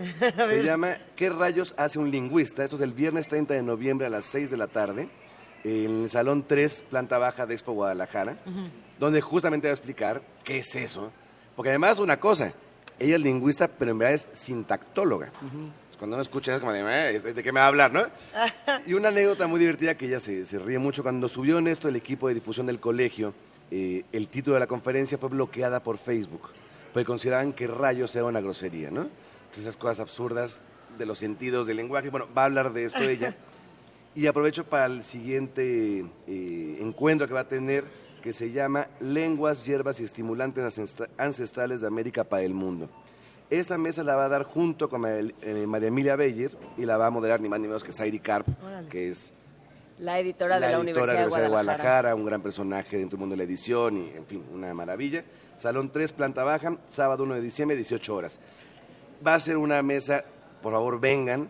Se habla obviamente de todos los estimulantes, drogas, comida que llega de América, Europa, tanto en la parte química y científica de esas sustancias, así como el uso que nuestras expresiones del habla han ido teniendo estas sustancias y cómo las usamos, ¿no? ¿Va a haber transmisiones? ¿Por, por qué? Todo se transmite, eso por favor, eh, invito a los radioescuchas que se metan a doble u doble u doble u punto colnal punto m x. Realmente todo lo que hacemos en el colegio, cerca de doscientas cincuenta actividades anuales en la sede, se transmiten en vivo y se queda en la red.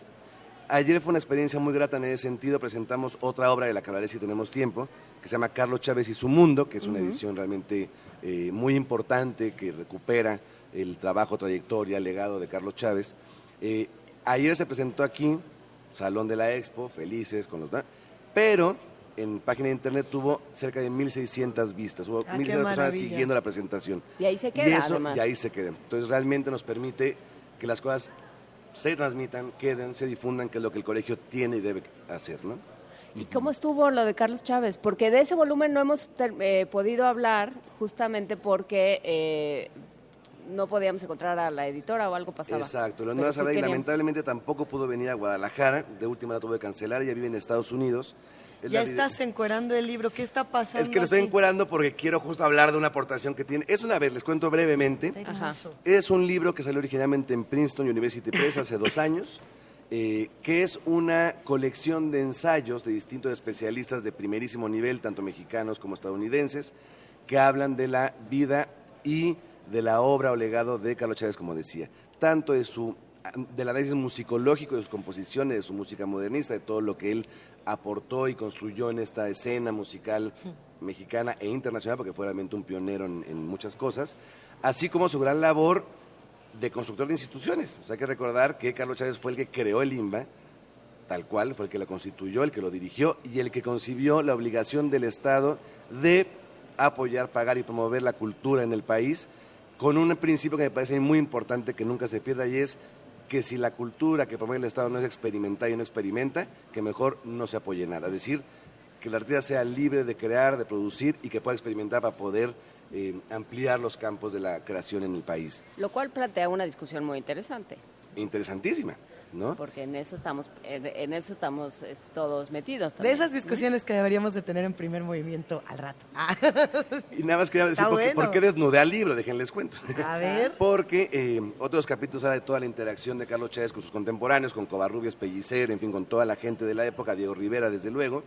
Eh, y Diego Rivera hizo los vestuarios para un ballet, bueno, el H P, esa gran obra de Carlos eh, de, de, de Chávez.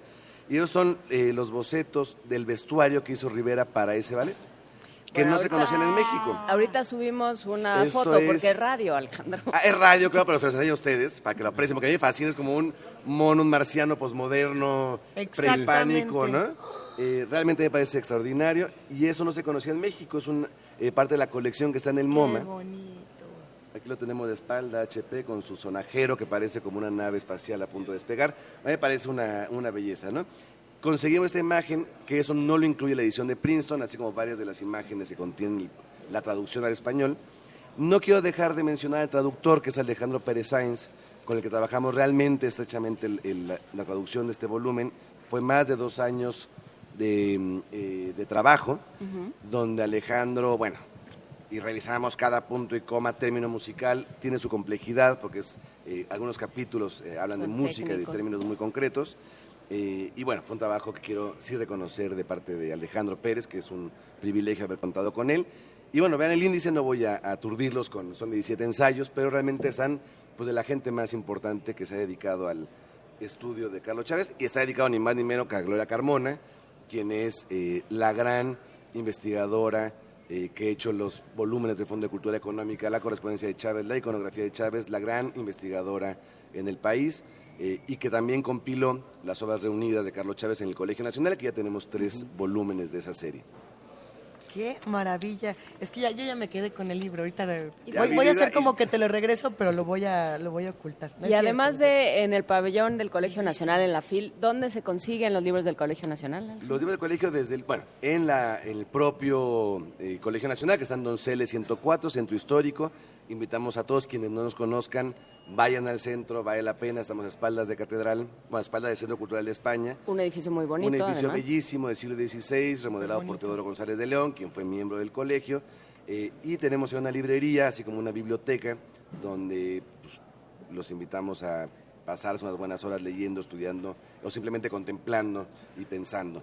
Eh, y también en librerías, cadenas nacionales, estamos en las principales, Fondo de Cultura, Gandhi, Sótano, estamos por cortar, nada más no quiero dejar de decir dos cositas más.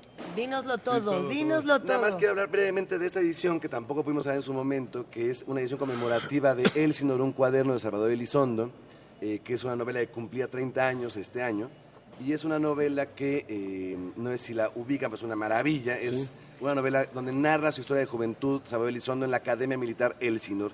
Ahí lo mandan en allá, Unidos. en Estados Unidos, California, una escuela militar. Él se va a los doce, catorce años, eh, está ahí.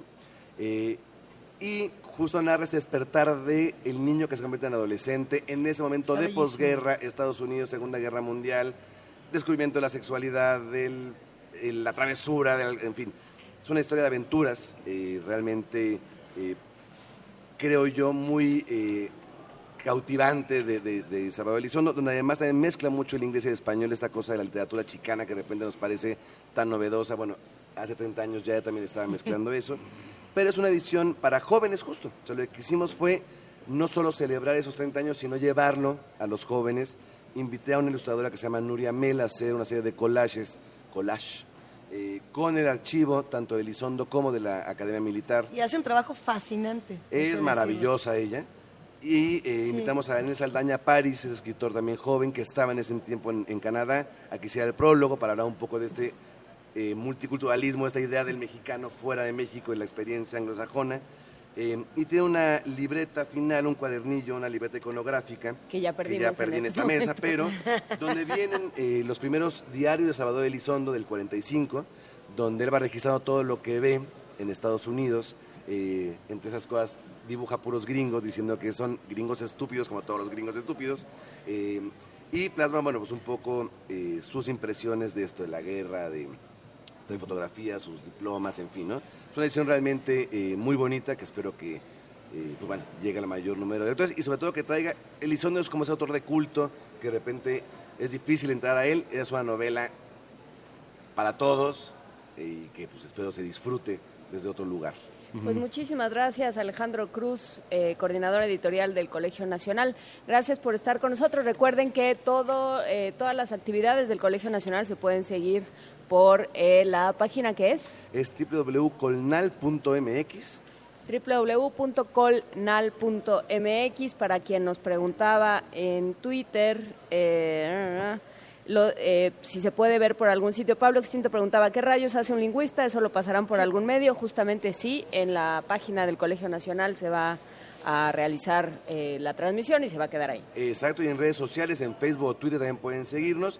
Y ya nada más para cerrar, dos anuncios más. Tenemos eh, una, eh, dos jo- jornadas de discusión aquí dentro de la F I L de la Expo Guadalajara. Una sobre cambio climático, que viene ni más ni menos que Mario Molina, quien también es miembro del Colegio ah, Nacional. Bueno. Eh, Viene también José Sarucán, Carlos Arredondo Brun, Graciela Lucía Vinimels y Claudia Alejandra Octavina Villasana. Ellos en el auditorio Juan Rulfo, el miércoles veintiocho a las veinte horas. Es una mesa eh, fundamental, una discusión de gente de primer nivel que está hablando sobre el estado del planeta, en cómo lo tenemos, y está eh, ni más ni menos que Mario Molina. Y también una otra más de las jornadas que va a ser, dejen que ya me hago bolas aquí con la sábana, no crean. Eh, es que tienen muchísimas actividades, y, hay que y, decirlo. Y lo que ya no Me están matando ya pues, la transformación de la salud, perdóname, una perspectiva internacional, misma jornada, esos miércoles, martes veintisiete a las diecinueve horas, y viene eh, Julio Frank, Mariana Medina Mora y Ariel Pablos Méndez, ellos en el Salón dos de el Hilton. Todo esto ah, en doble u doble u doble u punto colnal punto m x. Muchísimas gracias, Alejandro Cruz. Ya nos vamos a gracias. la tercera hora de Primer Abrazos. Movimiento. Adiós. Una Chao. pausa. Síguenos en redes sociales. Encuéntranos en Facebook como Primer Movimiento y en Twitter como arroba PMovimiento. Hagamos comunidad.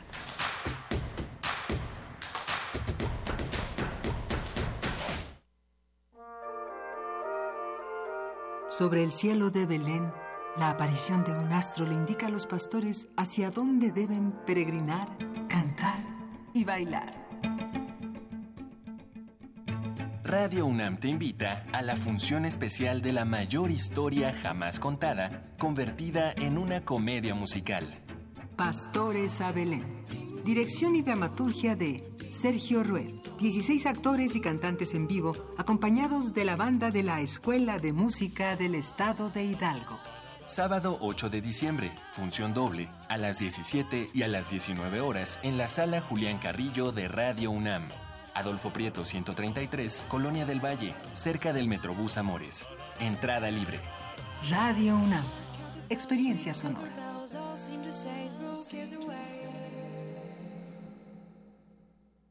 Dos, tres, ¡oh! Es imposible detener el tiempo, pero cuando amas algo de verdad, nada te detiene. Haces lo necesario para mantenerlo vigente. Yo amo a mi país y por eso hoy renové mi credencial para votar. Si tu credencial para votar tiene un dieciocho en la parte de atrás o la vigencia que está al frente dice dos mil dieciocho, tienes que renovarla porque a partir del próximo primero de enero ya no será vigente. Porque mi país me importa, voy a seguir siendo parte de las decisiones importantes de México. I N E. El Centro de la Imagen exhibe la muestra Africaamericanos, integrada por cuatrocientas imágenes históricas de destacados archivos, así como producciones contemporáneas de más de setenta reconocidos artistas. La exhibición resalta la riqueza cultural de las comunidades afrodescendientes de dieciséis países de América Latina, como México, Cuba, Haití, entre otros. Africaamericanos está abierta en el Centro de la Imagen, Plaza de la Ciudadela número dos, Centro Histórico. La entrada es libre.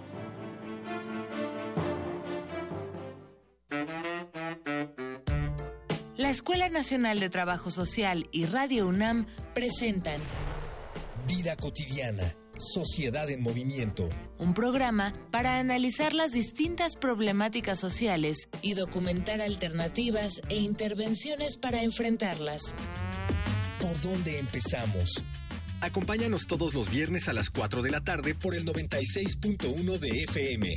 Radio UNAM. Experiencia sonora. El rito comienza en el escenario. Los sonidos emergen, deambulan por el recinto, se cuelan en los oídos y estremecen los sentidos. Festival Intersección. Festival los Intersección. Encuentros sonoros de Radio UNAM. Todos los viernes a las veintiuna horas en vivo desde la Sala Julián Carrillo. Escúchalos a través del noventa y seis punto uno de F M. doble u doble u doble u punto radio unam punto unam punto m x o ven a Adolfo Prieto ciento treinta y tres, Colonia del Valle, cerca del Metrobús Amores. La entrada es libre.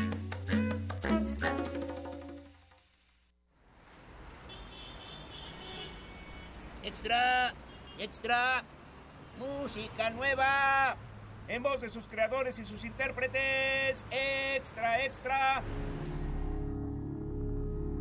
Testimonio de oídas. Música nueva. En voz de sus creadores. En voz de sus intérpretes.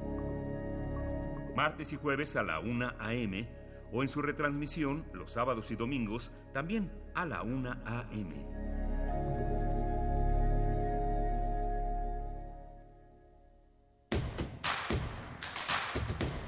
Encuentra la música de Primer Movimiento día a día en el Spotify de Radio UNAM y agréganos a tus favoritos.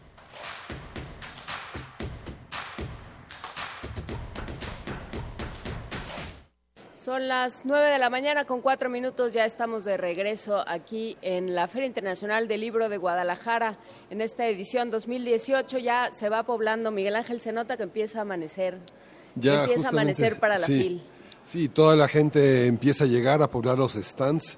Estamos justamente en el corazón de, de la explanada de la feria, entre la bisagra que arma la, la, el Salón Internacional, donde hay una gran cantidad de expositores de muchísimos países. Son más de veinte países los que están representados en los stands de la feria, y la, la, la gran promoción de literatura y de libros eh, del aspecto nacional que están justamente detrás de nosotros en una gran distribución de letras que van de la A a la Z, en la que está prácticamente el escenario de las universidades, de las editoriales privadas, en fin, un enorme panorama. Está todo aquí, aquí representado. Hay que decir que el lunes y me parece que el martes también son estos días de profesionales, llamados días de profesionales, donde se reúnen todos aquellos relacionados con la industria editorial. Eh, está, por supuesto, los traductores, hay encuentros de bibliotecarios, hay eh, muchísimo trabajo de derechos. Es la única feria en el mundo donde no solo se ofrecen libros, no solo hay entrada al público en general, sino que también se hacen trabajos de, eh, pues de contacto de, entre, entre profesionales del libro y la lectura, Miguel Ángel. Sí, hay que decir que bueno, la, la feria ha, ha crecido enormemente y que bueno, las presentaciones del libro, como sucede en minería, son demasiado breves. Eh, yo creo que próximamente vamos a tener presentaciones de libros de cinco minutos, ¿no? Yo creo que para eso, para eso va, ¿no? Es, eh, ya es ese bonito momento de usted quién es, qué vende, dónde se consigue y el que sigue. Sí, exactamente. Pues esperemos que no, ya justamente nos decía Joaquín Díez-Canedo, direct, eh, de, titular de la Dirección General de Publicaciones y Fomento Editorial de la UNAM, que eh, ya el, el pabellón de la UNAM, por, por ejemplo, tiene su... Tiene su propio espacio de exposición. También me parece que la CONALITEG, la, Con, la Comisión Nacional del Libro de Texto Gratuito, tiene otro espacio, una, un pequeño foro. Digamos, eh, las editoriales, sobre todo las más grandes y que pueden permitírselo, han ido creando sus, sus espacios de lectura, sí, de intercambio. Ayer justamente estuve en la presentación de Alejandro Pisanti, que este, llama Internet, con uh-huh. Maya Fernández y Rogelio Villarreal, que fue muy interesante porque agotamos el tema hasta que estábamos agotados. Se habló del libro muy, muy, de una manera muy, muy compleja, muy abierta, largo, de largo aliento. Fue el, muy interesante tener ese foro. Justamente es un volumen de la colección Caja Chica. Si lo que está usted oyendo sí es una cumbia eh, allá a lo lejos, no se preocupe. Es, forma parte del despertar de la Feria Internacional del Libro de Guadalajara. Ya pasamos por la... Ya pasamos por las aspiradoras, ya pasamos por las cumbias y estamos desde luego en vivo para que se den cuenta. Y sí, este libro del que hablabas tú, Miguel Ángel, Llámame Internet, forma parte de la colección Caja Chica de la Dirección General de Publicaciones eh, de la Secretaría de Cultura, y lo que plantea es que, cómo ha cambiado nuestra vida después de Internet, qué implica la seguridad en la red, quiénes somos y quiénes dejamos de ser en las redes. Pero todo eso y más lo discutiremos en un momento. Por lo pronto hagamos una necesarísima pausa para leer poesía necesaria. Primer movimiento. Desde la FIL Guadalajara dos mil dieciocho. Es hora de poesía necesaria. Alicho Macero, Miguel Ángel. Sí, vamos a leer a Alicho Macero, lo perdí, ¿sabes? Y, y no abre. Entonces, no se preocupen, justamente el Internet hace esas cosas. Todo lo aparece y lo desaparece, ya lo hablaremos también cuando hablemos ya lo de tenemos, transición ya lo tenemos. presidencial. Muy vamos, bien. Vamos a leer, vamos a, vamos a escuchar este Che Pasta, un grupo, un grupo de Nayarit, de la escena rockera Nayarit, un rock pesado, pero que desde dos mil uno eh, tienen un enorme público en, en prácticamente en todos los municipios de Nayarit, justamente un grupo joven que ahora justamente se está sobreponiendo de todas estas inundaciones. Y vamos a leer de este de poesía moderna, de material de lectura que editó la UNAM. Vamos a leer de Imágenes Desterradas, un poemario de mil novecientos cuarenta y siete de Alicho Macero, que ahora cumple cien años, y vamos a leer El nombre del tiempo. Del mar sube el murmullo bárbaro, símbolo delator de lo que acaba, huella donde el misterio de la desaparición es prestigio inicial del tiempo, la blancura desierta de lo ausente, del fin hacia toda dolida tempestad. El aire asciende el nombre hombre, aquel que nada niega y el presagio de un agua que no es agua sino amor, la lágrima infinita de la hermosura y límite, porque tú, que nombraste el ser de todo ser, adviertes la agonía de esa mano amorosa y aromada que acaricia los rostros y los unge. Tu purulento resplandor, relámpago caído entre los hombres de buena voluntad, hijo y dueño perenne de nuestro mar morado. Solo tú sabes de las olas, de los aires, de la nada. Si el viento ha de caer eternamente, convertido en esquirlas y áridos sudores, si habrá de disfrutar la brisa o el alma, ahora nuestra, el corazón vertida, el cuerpo en llamaradas al pie de la arena, floreciente en la fe de tu palabra y con la voz por ella circundada. Alichu Macero, Acaponeta.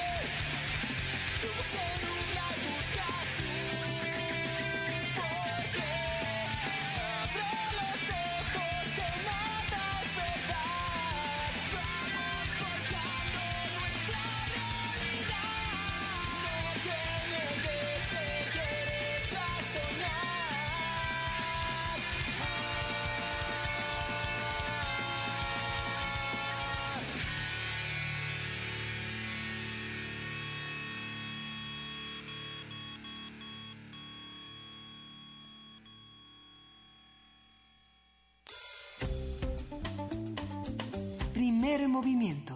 Desde la FIL Guadalajara dos mil dieciocho. La mesa del día. Actualmente, actualmente México vive una etapa de transición, luego de la victoria de Andrés Manuel López Obrador en las elecciones del primero de julio. Se trata de un proceso que transformó el escenario político del país y en el que el pres- presidente electo ha delineado algunas de sus propuestas más importantes en materia de seguridad nacional, corrupción, economía, entre otras. Para analizar este proceso, el grupo editorial Orfila Valentini publicó el libro La Transición Presidencial México dos mil dieciocho, el cual examina el proceso institucional y social que llevó a López Obrador a la presidencia de la República. Son diez trabajos reunidos, producto de un seminario de investigación y análisis colectivo, en el que académicos mexicanos de reconocido prestigio analizan el proceso electoral, tanto en sus rasgos formales como en algunas de sus posibles consecuencias. A partir de este libro, coordinado por Álvaro Arreola, vamos a hablar sobre el proceso de transición que hemos visto, qué nos quedaron a deber y qué esperamos. Nos acompaña también Raúl Trejo Delarbre, quien es investigador del mismo instituto y este coordinador también de la Transición Presidencial México dos mil dieciocho, ya editado por Orfila Valentini. Bienvenidos los dos, gracias por estar. Gracias. Gracias, buenos días. Qué gusto que nos acompañen, y más en un momento como el que está viviendo el país, eh, que tiene muchos matices, muchos contrastes, eh, muchas opiniones, eh, por lo mismo nos emociona conocerlas de ustedes, y nos emociona muchísimo pensar en, en cómo un libro como este puede o no eh, ayudarnos a entender el, el proceso de la, tra- la transición presidencial, cómo le entramos. ¿Quién, ¿A quién le gustaría empezar? Raúl, Álvaro, ¿quién bueno, quiere empezar? Lugar, este... agradecer a los colaboradores del mismo libro, pero principalmente creo que merece un agradecimiento especial la señora Guadalupe Ortiz, directora de Orfila Valentini, que tuvo la osadía de aceptar casi sin chistar, la propuesta que le hicimos para publicar como libro los trabajos del, del seminario. Esto me parece pues que es, es de agradecer. Le cambiamos el micrófono al doctor Álvaro. Perfecto. Ahí estás, Álvaro, perfecto. Es, este, es de agradecer el, tal apoyo, sobre todo por las dificultades que sabemos ocurren en las ciencias sociales para que se publiquen trabajos como, como el presente. Hicimos todavía un esfuerzo enorme para llegar al mes de septiembre, que era la meta, para que todo el mundo cumpliera, y lo hizo. Los colaboradores cumplieron todos entregando su texto en el mes de septiembre, ¿sí? Y don, lo que tenemos que decir es de que fue un, un trabajo exhaustivo durante un año. Este libro es producto de reflexiones, discusiones, presentaciones públicas en, en la UNAM, ¿sí? En donde los diferentes autores pudieron discutir con el público y entre nosotros, y creo pues que el resultado que hoy vemos Es, es enorme, porque finalmente también teníamos el reto de aparecer antes del primero de diciembre. Nosotros creo que nuestro texto trata sobre todo de impactar antes de que inicie un nuevo gobierno nacional, y por eso pues hasta el trabajo, el título, la transición presidencial, ¿no? Creo que todos coincidimos que, coincidimos que esta... Este fenómeno de los últimos ochenta años que se plasma en las elecciones de, del pasado mes de julio, ¿no? nos, nos señala pues que la transición pareciera ser evidente a nivel de la presidencia de la República. Y entonces pues nosotros creo que valoramos todos los autores este, este proceso. Creo que, eh, y bueno, es, me parece muy interesante el, el, la aproximación del libro, no sé cómo fue el trabajo, digamos, de concepción de los textos, pero creo que si por algo se caracterizó este proceso electoral fue por eh, la enorme polarización, lo que sucedió más allá de la arena política, lo que sucedió a nivel de calle, a nivel de cancha, y está, está en un análisis de los medios, está en un análisis de los discursos. ¿Qué, ¿Cómo fue esto, Raúl Trejo? ¿Cómo, ¿Cómo se entendió el trabajo mediático y el discurso mediático? Bueno, en este libro, en efecto, hay enfoques muy variados. Yo quisiera decir primero que vale la pena insistir en que es un libro colectivo con autores muy variados. El doctor Álvaro Arreola habla sobre lo que ha significado históricamente la sucesión presidencial y da muchas cifras de lo que fue en esta ocasión. Víctor Manuel Durán y Octavio Rodríguez Araujo, ambos investigadores de mucho prestigio y muchos años en nuestra Universidad Nacional, ambos profesores eméritos, escriben muy críticamente acerca de esta sucesión y, y con juicios eh, duros y muy documentados acerca del inminente gobierno del presidente López Obrador. Yolanda Meyenberg, como decías, Juana Inés, escribe sobre el discurso de los candidatos, qué pasó en las campañas, qué dijeron y por qué un discurso fue más eficaz que otro. Carolina Gilas, que es una especialista en Derecho, habla sobre las mujeres en la sucesión presidencial, eh, históricamente qué han ocupado como puesto de representación a las mujeres y qué alcanzaron en esta ocasión. Eh, otro sector de la población es el de los jóvenes, acerca del cual escribe Janet Trejo Quintana, una investigadora del I S U E también de nuestra universidad. Eh, hay una, ah, bueno, José Goldenberg, eh, que algo sabe de elecciones, escribe sobre lo importantes que son hoy más que nunca los partidos políticos, ahora que están tan desastrados y devastados, excepto el que ganó la elección, por supuesto, lo indispensable que son para la democracia mexicana. Hay una bibliografía que está a cargo de nuestra colega María Leticia Limón, eh, que está en el área eh, de biblioteca de, de nuestro Instituto de Investigaciones Sociales, y lo que yo hago es una cosa muy eh, sencilla pero laboriosa a la vez, que es evaluar qué espacios le dieron los principales noticieros de la televisión mexicana a los candidatos presidenciales. Eh, aquí se documenta algo que, que ya sospechábamos, que el candidato a la postre ganador, López Obrador, tuvo más espacio, pero documentar esto a veces vale la pena, no siempre es sencillo. Hay una, un monitoreo que el Instituto Nacional Electoral hace en cada elección y que es evaluado por la Facultad de Ciencias Políticas y Sociales, pero que se consulta poco. Yo he sido cliente permanente de este monitoreo, creo que soy el único que lo revisa con asiduidad, y a partir de estos datos elaboré las comparaciones que aparecen en ese capítulo sobre qué cobertura le dieron los dos principales noticieros de Televisa, los dos de Azteca, los dos de Canal once y el del Grupo Imagen. Raúl, ¿te estarías de acuerdo con, con esta premisa de ninguna publicidad es mala publicidad? Eh, pensando en, en que la mayor parte de este tiempo que se le dio a Andrés Manuel López Obrador era eh, publicidad negativa por parte de ciertos medios de comunicación en específico, eh, ¿estarías de acuerdo con eso? ¿Ninguna publicidad es mala publicidad? Hay mala publicidad que es, que es perjudicial, pero aquí ocurre una cosa muy interesante. Eh, en la cobertura de noticias, uh-huh. estrictamente noticias, más allá de los sin espacios... Sin juicios, ajá. Bueno, las noticias por lo general se transmitieron sin juicios. Esto es lo que dice al menos el monitoreo que hizo el I N E y que estudió la Facultad de Ciencias Políticas en un equipo que ya tiene varias elecciones trabajando. Por ejemplo, los noticieros de Televisa le dieron más espacio a López Obrador con pocos juicios de valor. En cambio, el noticiero de Imagen, el nocturno a cargo de Ciro Gómez Leiva, le dio más espacio a López Obrador, pero con el mayor porcentaje de juicios de valor negativos en esta muestra. Qué interesante. Habrá que ir recorriendo justamente estos espacios que creo que son fundamentales para ir entendiendo qué fue lo que ocurrió, ¿no?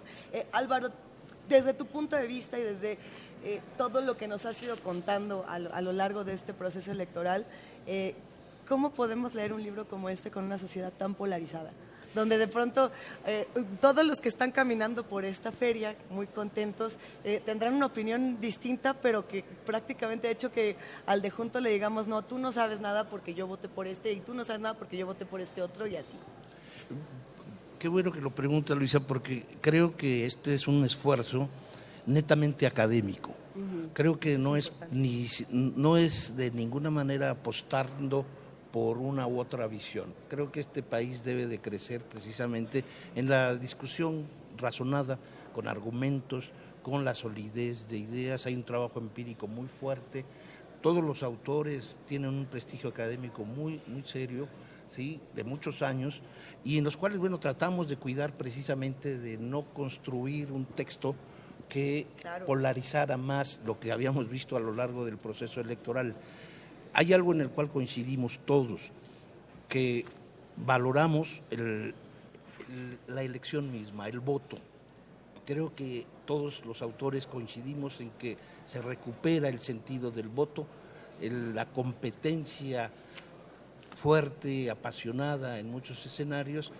Creo que se encamina a justipreciar de mejor manera que el voto, que el voto se, se lucha por él, y el voto proporciona ganadores, perdedores, como toda buena democracia.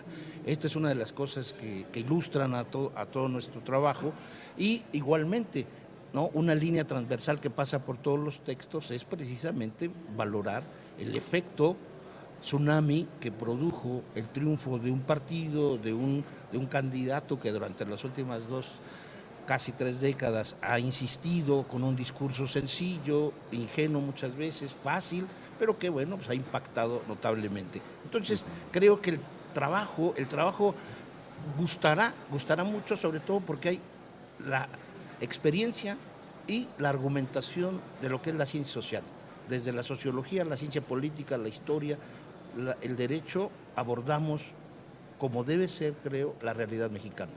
El trabajo, como bien dicen, tiene muchos años de, de, de realizarse. Por ejemplo, en el trabajo de Raúl Trejo hay una evaluación de cómo el P R I ocupó los primeros lugares con más del noventa por ciento en, en, en los años noventa, luego en el dos mil y llegó al segundo, al, al, todavía el primer lugar con el treinta y uno, y ya en el dos mil seis ya con mucho menos.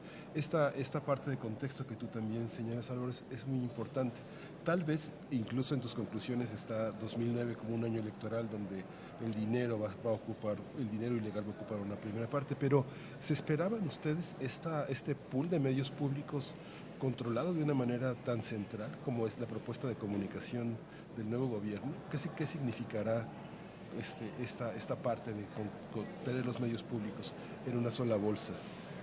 Bueno, lo que ocurrió hace unos días fue el anuncio de la propuesta del próximo gobierno para centralizar a los medios de carácter público, sobre todo a los medios del gobierno federal. No estaba claro qué alcances tendría esto.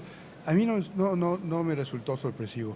Me parece que hay en el nuevo gobierno una tendencia a la centralización de recursos, tanto financieros como políticos, en todo, los delegados estatales, la manera como se van a manejar las finanzas. No era entonces raro que también quisieran hacer lo mismo con los medios de carácter público, pero esto tenía implicaciones muy ominosas. Creo que la decisión del partido Morena para retirar la frase que en la ley de la Administración Pública Federal asignaba el mando de los medios públicos a la Secretaría de Gobernación fue una decisión pertinente que se logró gracias a una, pues una movilización muy rápida de voluntades y de grupos muy diversos, grupos como la Asociación Mexicana de Derecho a la Información, la de Investigadores de la Comunicación, la Red claro. de Radiodifusoras Públicas, singularmente la Red, cuya presidenta nacional, que tenía tres días de haber sido designada, Teresa Velázquez, ella es de Zacatecas, fue a la Ciudad de México, cabildió en la Cámara, junto con, hay que decirlo también, eh, el director de Radio Educación, y con una presencia importante del director de Radio UNAM, que por aquí estaba hace un rato. Eh, sí. creo, que, creo que esa coincidencia funcionó mucho. Que yo sepa, es la primera medida de la Cuarta Transformación que se echa para atrás, debido a demanda de grupos de la sociedad. No sé si esta decisión se vaya a mantener, yo espero que no, pero está, insisto, en la índole del proyecto de nuevo gobierno, eh, pues eh, es muy importante que esta coyuntura se aproveche para seguir discutiendo, para seguir impulsando, para seguir eh, criticando incluso a los medios de carácter público. A mí me llamó muchísimo la atención escuchar a Olga Sánchez Cordero decir, es que no lo estamos haciendo, eh, hablando del tema de los medios públicos, no lo estamos haciendo para controlar, sino para fortalecer y para ayudar. Y de pronto salieron un montón de voces a decir, eh, esa no es la manera ni de fortalecer, ni de ayudar, ni de nada. Y, y había esta pregunta de si eran buenas intenciones con malos asesores, si eran malas intenciones con malos asesores, si qué, qué era lo que había pasado ahí. ¿Cómo ves tú ese tema, Álvaro, de las buenas intenciones? Bueno, en este, en este, si es que se puede hablar de buenas este, intenciones o malas o lo que sea, se vale hablar del tema. En este caso creo que la respuesta de, de Raúl sería mucho más exacta y precisa. Ajá. Sin embargo, como historiador, como sociólogo y preocupado por lo que, su, que lo que estaba ocurriendo en este país desde hace casi cinco meses, es significativo pues que el problema de los medios se pudiese resolver como está siendo resuelto. Creo que hay otros temas, hay otros temas que me preocupan mucho, y uno de ellos es precisamente lo que lo que se ha valorado mucho en este en, en este programa de Primer Movimiento desde hace varios años, que es sobre todo la competencia política dentro de nuestro de nuestra democracia. Y uno del te, uno de los temas álgidos sigue siendo pues el de cómo construir esa competencia cuando no hay organizaciones modernas y preparadas para ilustrarnos con una, de, con una, de una mejor manera. Me refiero a los partidos, ¿no? O sea, creo que este escenario en donde encontramos una debilidad marcada de los partidos políticos, un exagerado pragmatismo en el actuar de la política, sí, hace posible que quien tiene el triunfo y las luces, pues de repente aparezca como el gran tótem y aparezca en todos lados como el, el único merecedor de la verdad. Y esto yo creo que es una de las cosas que sí tenemos que tratar de recomponer y sugerir nuevas formas y nuevos mecanismos. Creo que el reto de hacia el, después del primero de diciembre es cómo le vamos a dar espacio a una sociedad cada vez más crítica, sí, pero también cómo reinstitucionalizar la vida política de nuestro país, desde los medios hasta los partidos políticos, pasando por muchas otras cosas que las cuales ustedes han discutido aquí. Sí, creo que ahí está el punto, y esa es la, la parte que es eh, que es fundamental, y es fundamental en el momento político eh, mundial que estamos viviendo. Estamos viviendo un momento donde los argumentos, y tú hablabas hace un momento, eh, Álvaro, sobre la importancia de los argumentos, y también lo ha manifestado en este espacio eh, Raúl Trejo, sí. La importancia de la evidencia, de los argumentos y del estudio. Y en ese sentido, las universidades son fundamentales como una... un punto de apoyo y, y una, un reservorio de información, de análisis y de discusión. Mientras, o sea, si algo faltó, me parece a mí, eh, durante este proceso electoral fue diálogo. diálogo, negociaciones, ¿no? Luisa lo, lo decía también de alguna manera, eh, se polarizó y se polarizó en términos de no no te oigo, ¿no? Ni te veo ni te oigo, sí, no te oigo. Este, y no, no me interesa tu argumento de principio, ¿no? A priori. Entonces, eh, en ese sentido, ¿cómo contribuye un libro como el suyo, lo, el trabajo que han hecho durante años ustedes y quienes integran eh, las páginas del libro, por, por justamente abonar, cuál es el trabajo, el diálogo que tiene que presentar el ámbito académico, la Universidad Nacional, pero todas las universidades también de la, de la República y los, y los institutos de investigación? ¿Qué tienen que aportar y qué responsabilidad tienen?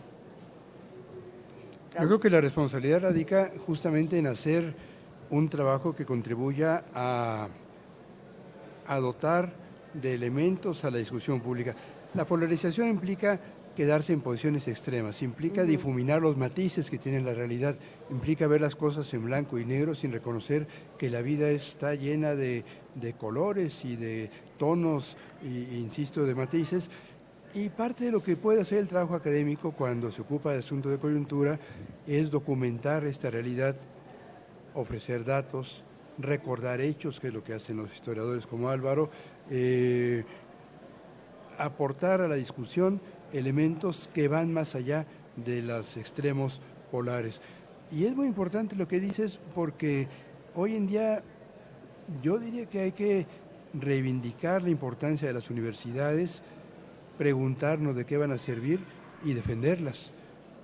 Yo me temo que haya una suerte de, de abandono de la relevancia que el poder político le ha dado a las universidades públicas. Quisiera equivocarme, pero cuando entre los proyectos del nuevo gobierno está, por ejemplo, la construcción de ¿cuántas universidades dicen? cien universidades. Uno dice, ¿con qué recursos, con qué personal, con qué infraestructura o con qué idea de universidades? Una universidad es una institución muy compleja que se llama así, universidad, porque tiene la pretensión de reunir a áreas muy diversas del conocimiento universal.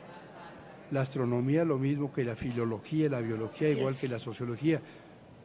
No es universidad una escuela pequeñita especializada en solo un asunto.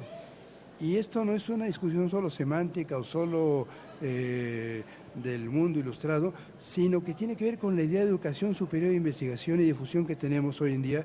Eh, vale la pena insistir en el tema porque, insisto, tengo la impresión de que vamos a asistir a una devaluación de la idea de universidades y, por lo tanto, del compromiso que el Estado mexicano ha tenido con ellas. Entre los contribuyentes del libro está, está Paoli, Antonio Paoli. Esta, esta visión, hay dos conclusiones de las tres que desarrolla.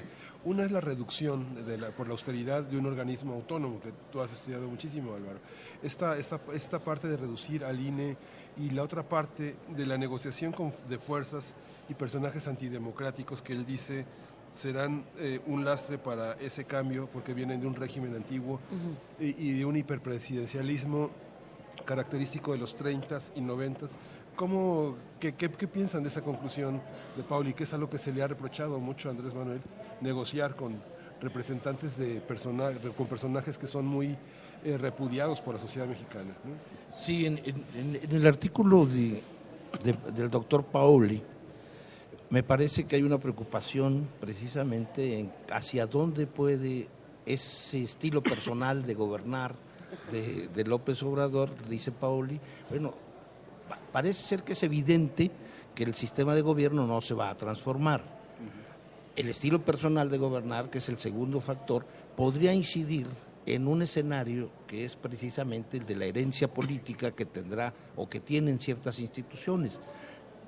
Yo también he coincidido con él y, lo, y coincidimos muchos en el sentido de que en los últimos años, ¿sí?, ahora sí que post-Woldenberg, las instituciones electorales no están en la dinámica que la sociedad creyó en, desde el noventa y cuatro hasta el dos mil uno, es decir, instituciones sólidas en donde los en donde las autoridades tenían sobre todo, ¿no?, una identidad académica independiente, autónoma. Y ahora no, todos sabemos que en los últimos construcciones tanto del Tribunal Electoral como del Instituto Electoral son negociaciones partidistas.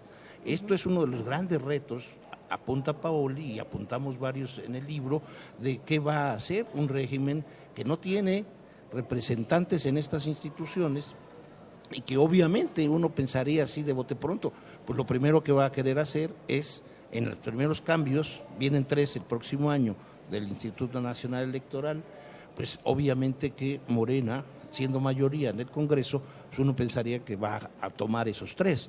Hay otros que dicen todavía con más radicalidad de que lo que va a ocurrir es una transformación, ¿no? La misma presidenta del tribunal y el mismo presidente del instituto han coincidido en la posibilidad de una nueva reforma electoral, una más, para integrar tal vez un nuevo, un nuevo organismo. Paoli sugiere que a lo mejor esa, esa es la idea de crear un solo organismo. Ya lo veremos. Y yo creo que así como sucedió con los medios de comunicación, yo creo que también vamos a tener muchos, algunas propuestas saludables para mejorar.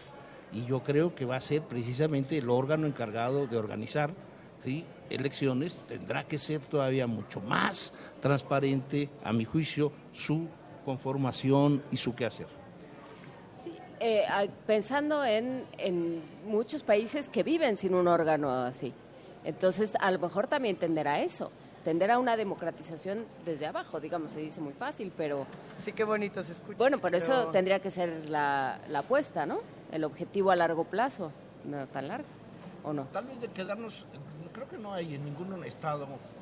El moderno, otro micrófono que tienes en la mano... Un, un estado moderno no puede dejar de tener un, un organismo. Hay casi, en Europa hay un tribunal... que es el encargado de organizar, preparar y hacer toda la justicia electoral. No, yo creo que lo que sí vemos en México es un excesivo número de instituciones que organizan elecciones locales y federales. La discusión va a ser, una vez más, si se centraliza o consolidamos la descentralización a través de organismos estatales que se encarguen de la elección nacional como de la elección estatal. Esta es una de las grandes discusiones de los últimos veinte años. O nos quedamos con un solo organismo que sea capaz de hacer de todas las actividades, ¿sí?, o una, un número determinado de ellos. Lo que sí es cierto es la disputa por la integración. En eso creo que vamos a tener que discutir muy fuerte porque cómo se va a integrar. No, todos sabemos que ya que el perfil lo tienen muchos expertos, sí, profesionales, eh, autónomos, independientes, serios. Se, se, se, no hay ningún problema para encontrar las virtudes. Lo que es difícil es quiénes van a tomar la decisión de integrarlos. El Poder Ejecutivo, el Poder Legislativo, el filtro del Poder Judicial, es claro. Ahí uno de los retos. No sé, Raúl. El gran problema es la disputa por la autonomía y esto no solo tiene que ver con el órgano electoral. Durante muchos años en México, todos lo recordamos, incluso los más jóvenes, tuvimos órganos electorales controlados por el gobierno. La Secretaría de Gobernación organizaba las elecciones, decidía quiénes ganaban, y esto no se vale. Nos costó varias décadas formar un organismo electoral realmente autónomo. Este es el gran resultado de la transición mexicana, el I N E, antes el I F E, que tiene respetabilidad porque no obedece a un solo partido. Bueno, estamos a punto de experimentar una involución hacia las épocas del viejo P R I, si es que el nuevo grupo en el poder quiere acaparar el control del órgano electoral. Eh, es posible que sí. Han dado señales de poco entendimiento o de franco desprecio de los organismos electorales. Al Instituto eh, Nacional de Acceso a la Información lo han cuestionado porque eh, depende demasiado de la sociedad civil y poco del Estado, pues de eso se trata. Al Instituto Electoral lo ha cuestionado el presidente electo. Eh, creo que aquí vendrá una de las grandes pruebas de lo que será la llamada Cuarta Transformación. A mí me parece que habría que insistir en reivindicar la independencia y la presencia de la sociedad.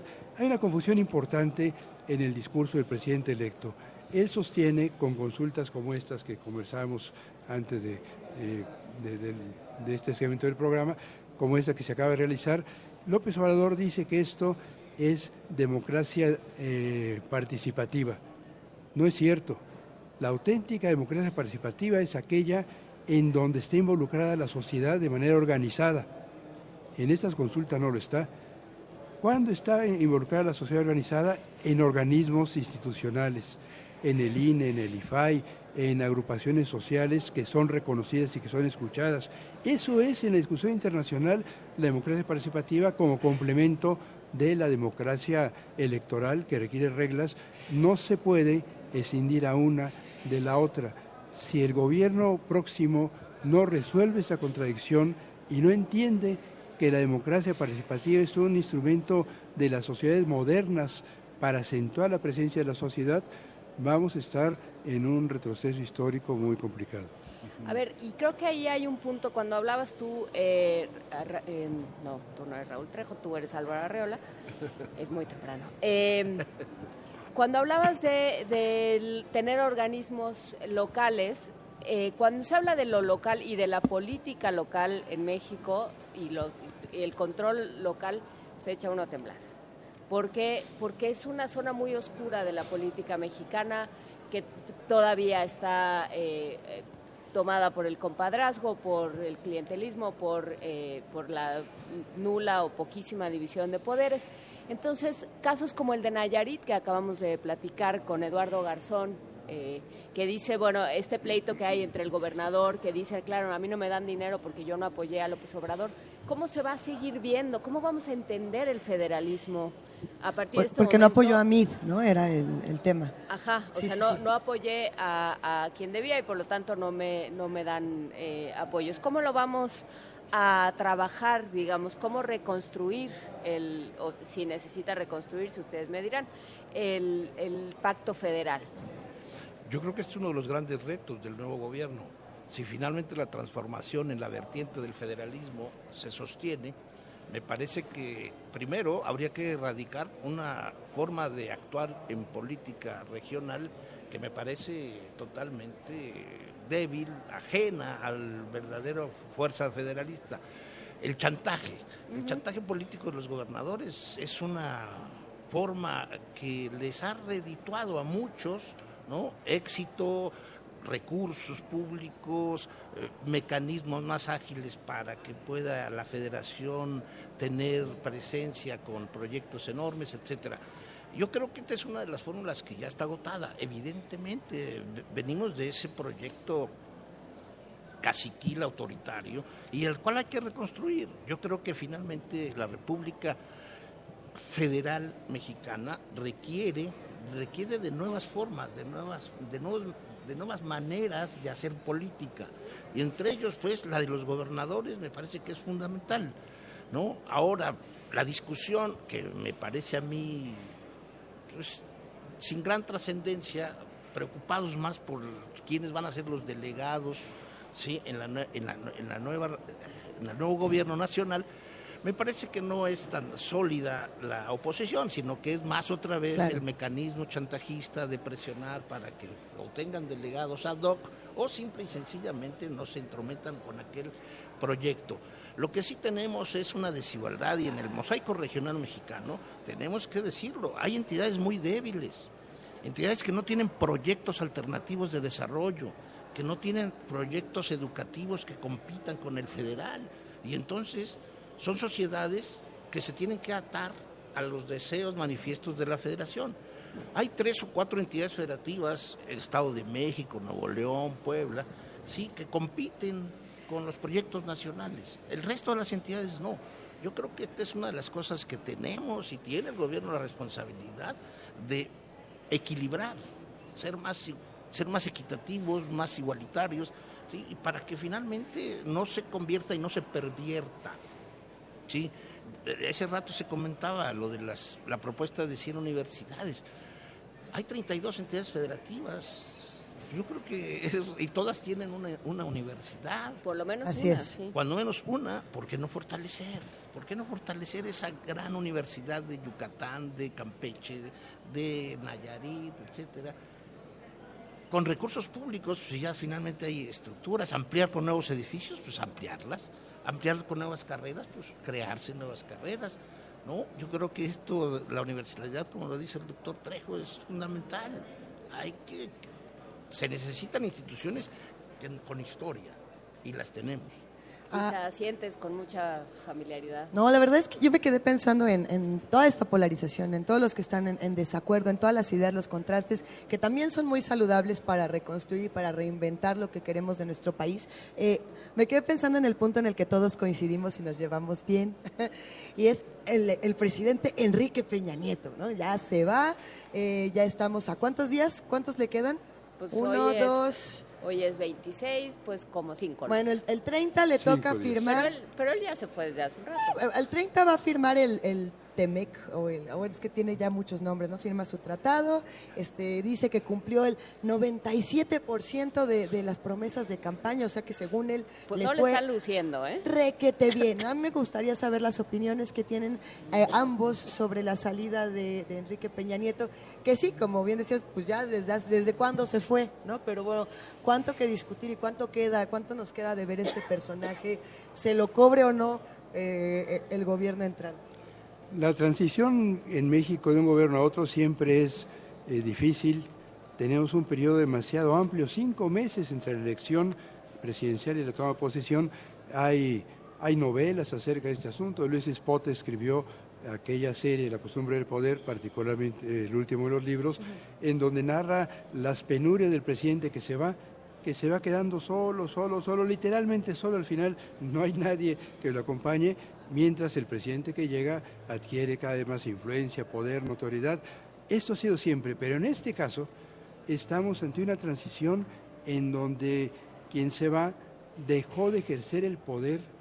Esto es, esto es muy notorio y es, yo diría, es un escándalo en beneficio de aquel que llega. Yo no sé qué pasó en, en el grupo a un gobernante, en el grupo formalmente gobernante. No sé por qué el presidente Peña Nieto abdicó, si es que se va el término, de sus capacidades, porque las decisiones relevantes en los últimos meses han sido las que propuso el nuevo presidente, el presidente que aún no toma posesión. Eh, habrá que hacer el balance de esto. Digamos que sí. Son cinco meses entonces los que lleva Enrique Peña Nieto sin Yo sin creo ejercer. Que salvo algunas excepciones, unas cuantas, la atención a desastres, la continuación del aeropuerto de Texcoco por problemas legales, algunas cuantas cosas, el presidente Peña Nieto dejó de tomar decisiones importantes el tres de julio, más o menos. Eh, no sé por qué. Desde luego fue contundente, fue de lo más contundente el resultado de la elección federal más reciente.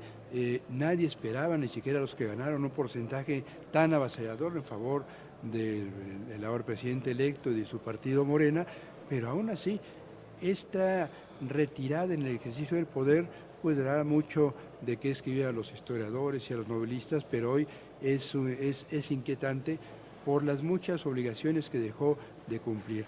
Al presidente Peña Nieto lo eligieron hace seis años para ocupar el poder hasta el treinta de noviembre de dos mil dieciocho. Uh-huh. Él lo está ocupando formalmente, pero realmente dejó que lo ejerciera quien será su sucesor. Aunque eh, aumentaron los sueldos de la burocracia, y dijo que hasta el último día de su gobierno se iba a seguir construyendo el aeropuerto de la, de la ciudad. Digamos que son dos decisiones importantes. Porque Pero las los, que se les ha dado, y ahí están los medios, sí. se les ha dado poca sí. poco eco. Se aumentó, es, después de veinte años de sin aumentos en la burocracia, se aumentó casi un quince por ciento en los grandes, en los grandes mandos, ¿no? ¿Tú cómo lo ves, Álvaro Arreola? Yo, yo particularmente me preocupa en el ejercicio de su periodo de cinco años y...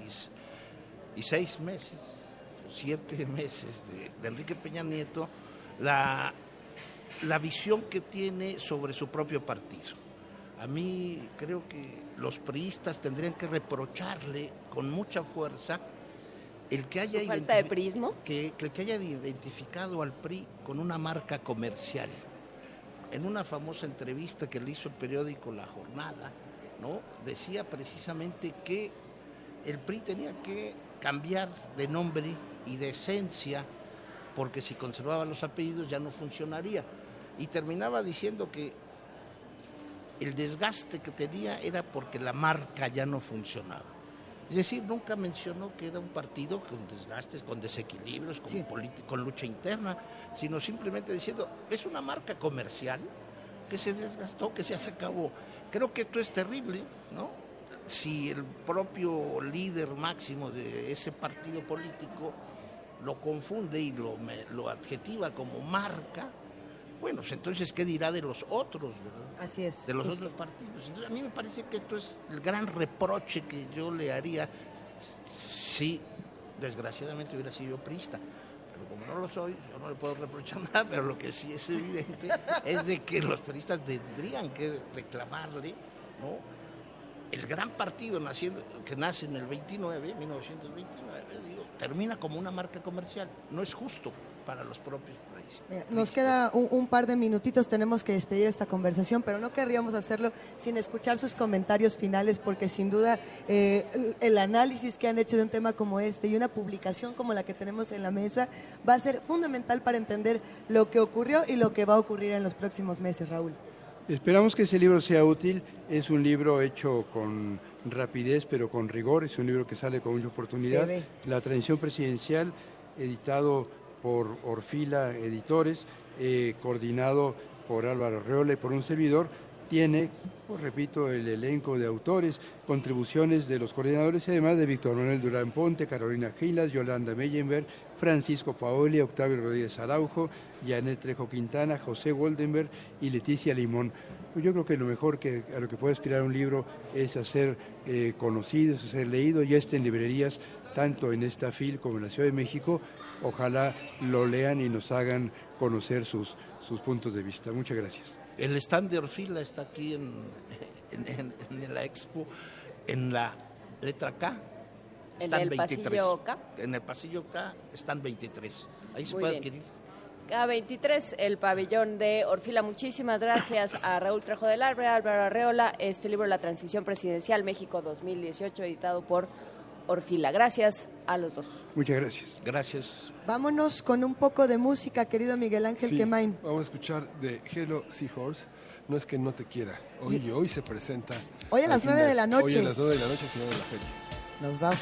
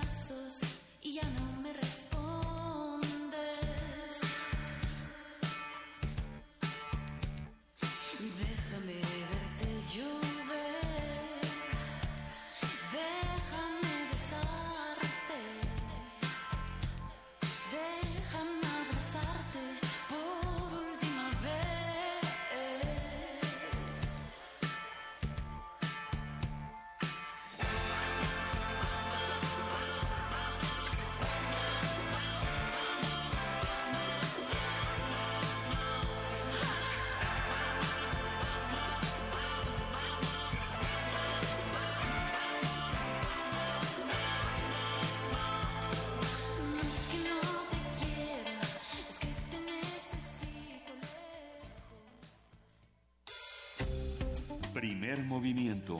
El mundo desde la universidad, desde la Feria Internacional del Libro de Guadalajara dos mil dieciocho. La mañana con cincuenta y tres minutos y ya estamos en el último tramo de este primer eh, programa desde la FIL Guadalajara dos mil dieciocho y está en la mesa Antonio Quijano, nuestro jefe de noticias. ¿Cómo estás, Antonio? Muy bien, muchas gracias. Buenos días a todos. Buenos días, Juan Inés, Luisa, Miguel Ángel y al público Radio Escucha. Pues aquí...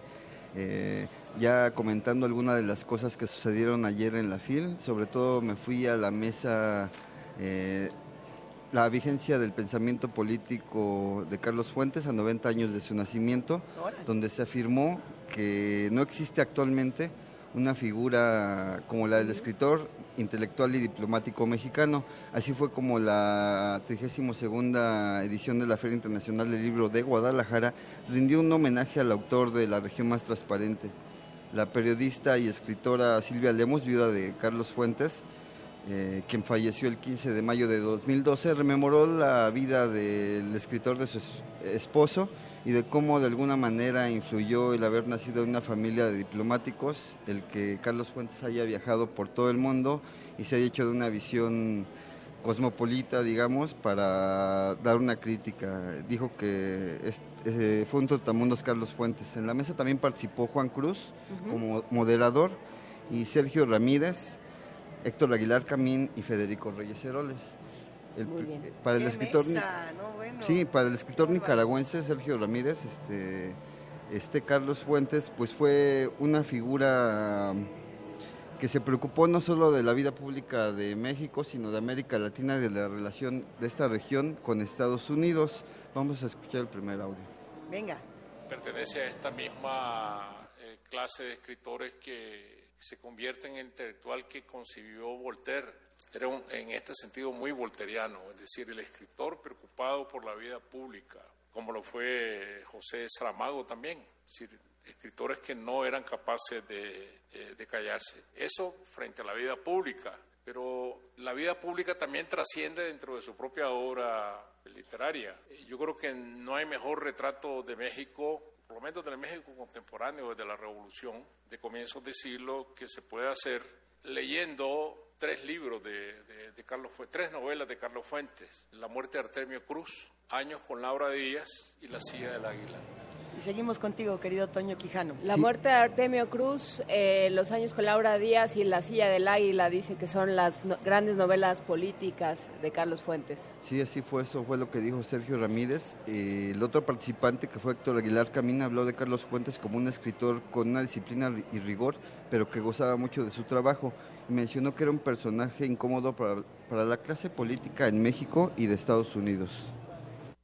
Y esto eh, no lo eh, no lo ha vuelto no lo ha vuelto a tener la vida intelectual mexicana, y creo que, que, que latinoamericana. Un escritor de ese tamaño que entendiera también y que le hablara también críticamente a esa élite eh, del gobierno americano.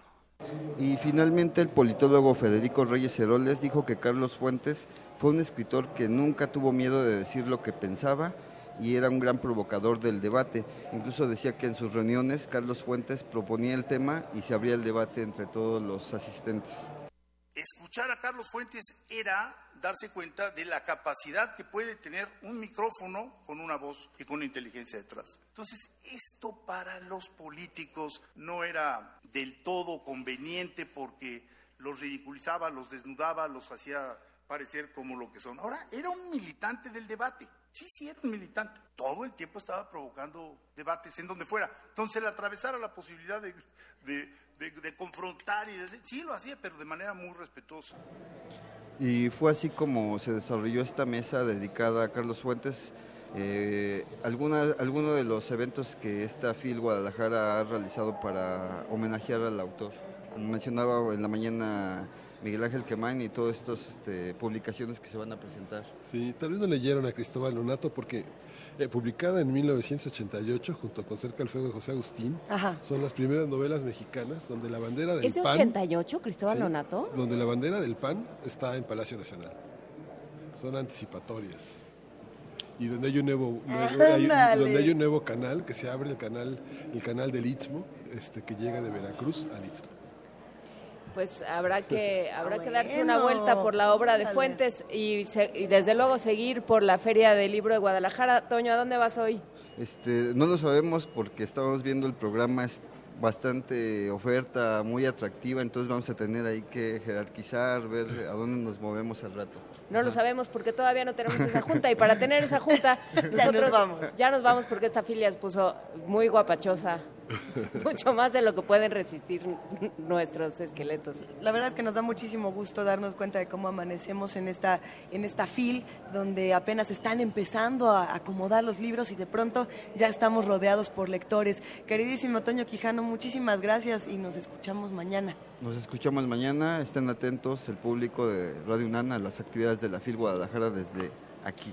Venga, gracias a todos los que hacen comunidad con nosotros, a los que nos escribieron a arroba PMovimiento, diagonal Primer Movimiento UNAM. Recuerden que a lo mejor hoy no podemos leer tantos tweets porque estamos en el vértigo de, de los libros, de los autores, pero los hemos leído toda esta mañana y vamos a seguir conversando con ustedes. Hay que seguir con, con la travesía, querida Juana Inés. Y sigan las transmisiones de Radio UNAM, estarán a las tres de la tarde nuestros compañeros de Escaparate. Y a lo largo de la programación de Radio UNAM estarán presentes eh, las distintas manifestaciones de la Fil Guadalajara. Por lo pronto estuvimos aquí Luisa Iglesias Arvides, Miguel Ángel Quemain Sáenz, eh, Juana Inés de Esa Crislip, Alfrida Saldívar Jiménez en la producción, eh, Vania Lucero Nuchevarela, redacción y coordinación de redes sociales, María Amalia Fernández eh, en coordinación de invitados, Miriam Trejo desde México, coordinación de invitados, la operación técnica Francisco Mejía, Manuel Silva, José Concepción Gutiérrez, Óscar de Jerónimo, Andrés Ramírez, José Jesús Silva, Gerardo Zurrosa desde, desde eh, Radio UNAM. Radio UNAM y Rubén Piña y Raúl Díaz que han estado apoyándonos y, y transitando con nosotros, y bueno, por supuesto, Uriel Gámez, Lisette Uribe, Jorge Paz, Nelia Carter, Gerardo Gámez, Violeta Galicia, todos ellos en Adolfo Prieto ciento treinta y tres, y ya nos vamos. Equipo guerrero de Radio UNAM, este programa está hecho por ustedes y para ustedes. Nos escuchamos mañana de siete a diez de la mañana, transmitiendo completamente en vivo desde la Feria Internacional del Libro de Guadalajara. Sí, esto fue Primer Movimiento. El mundo desde la universidad. Radio UNAM presentó Primer Movimiento. El mundo desde la universidad. Desde la Feria Internacional del Libro de Guadalajara dos mil dieciocho.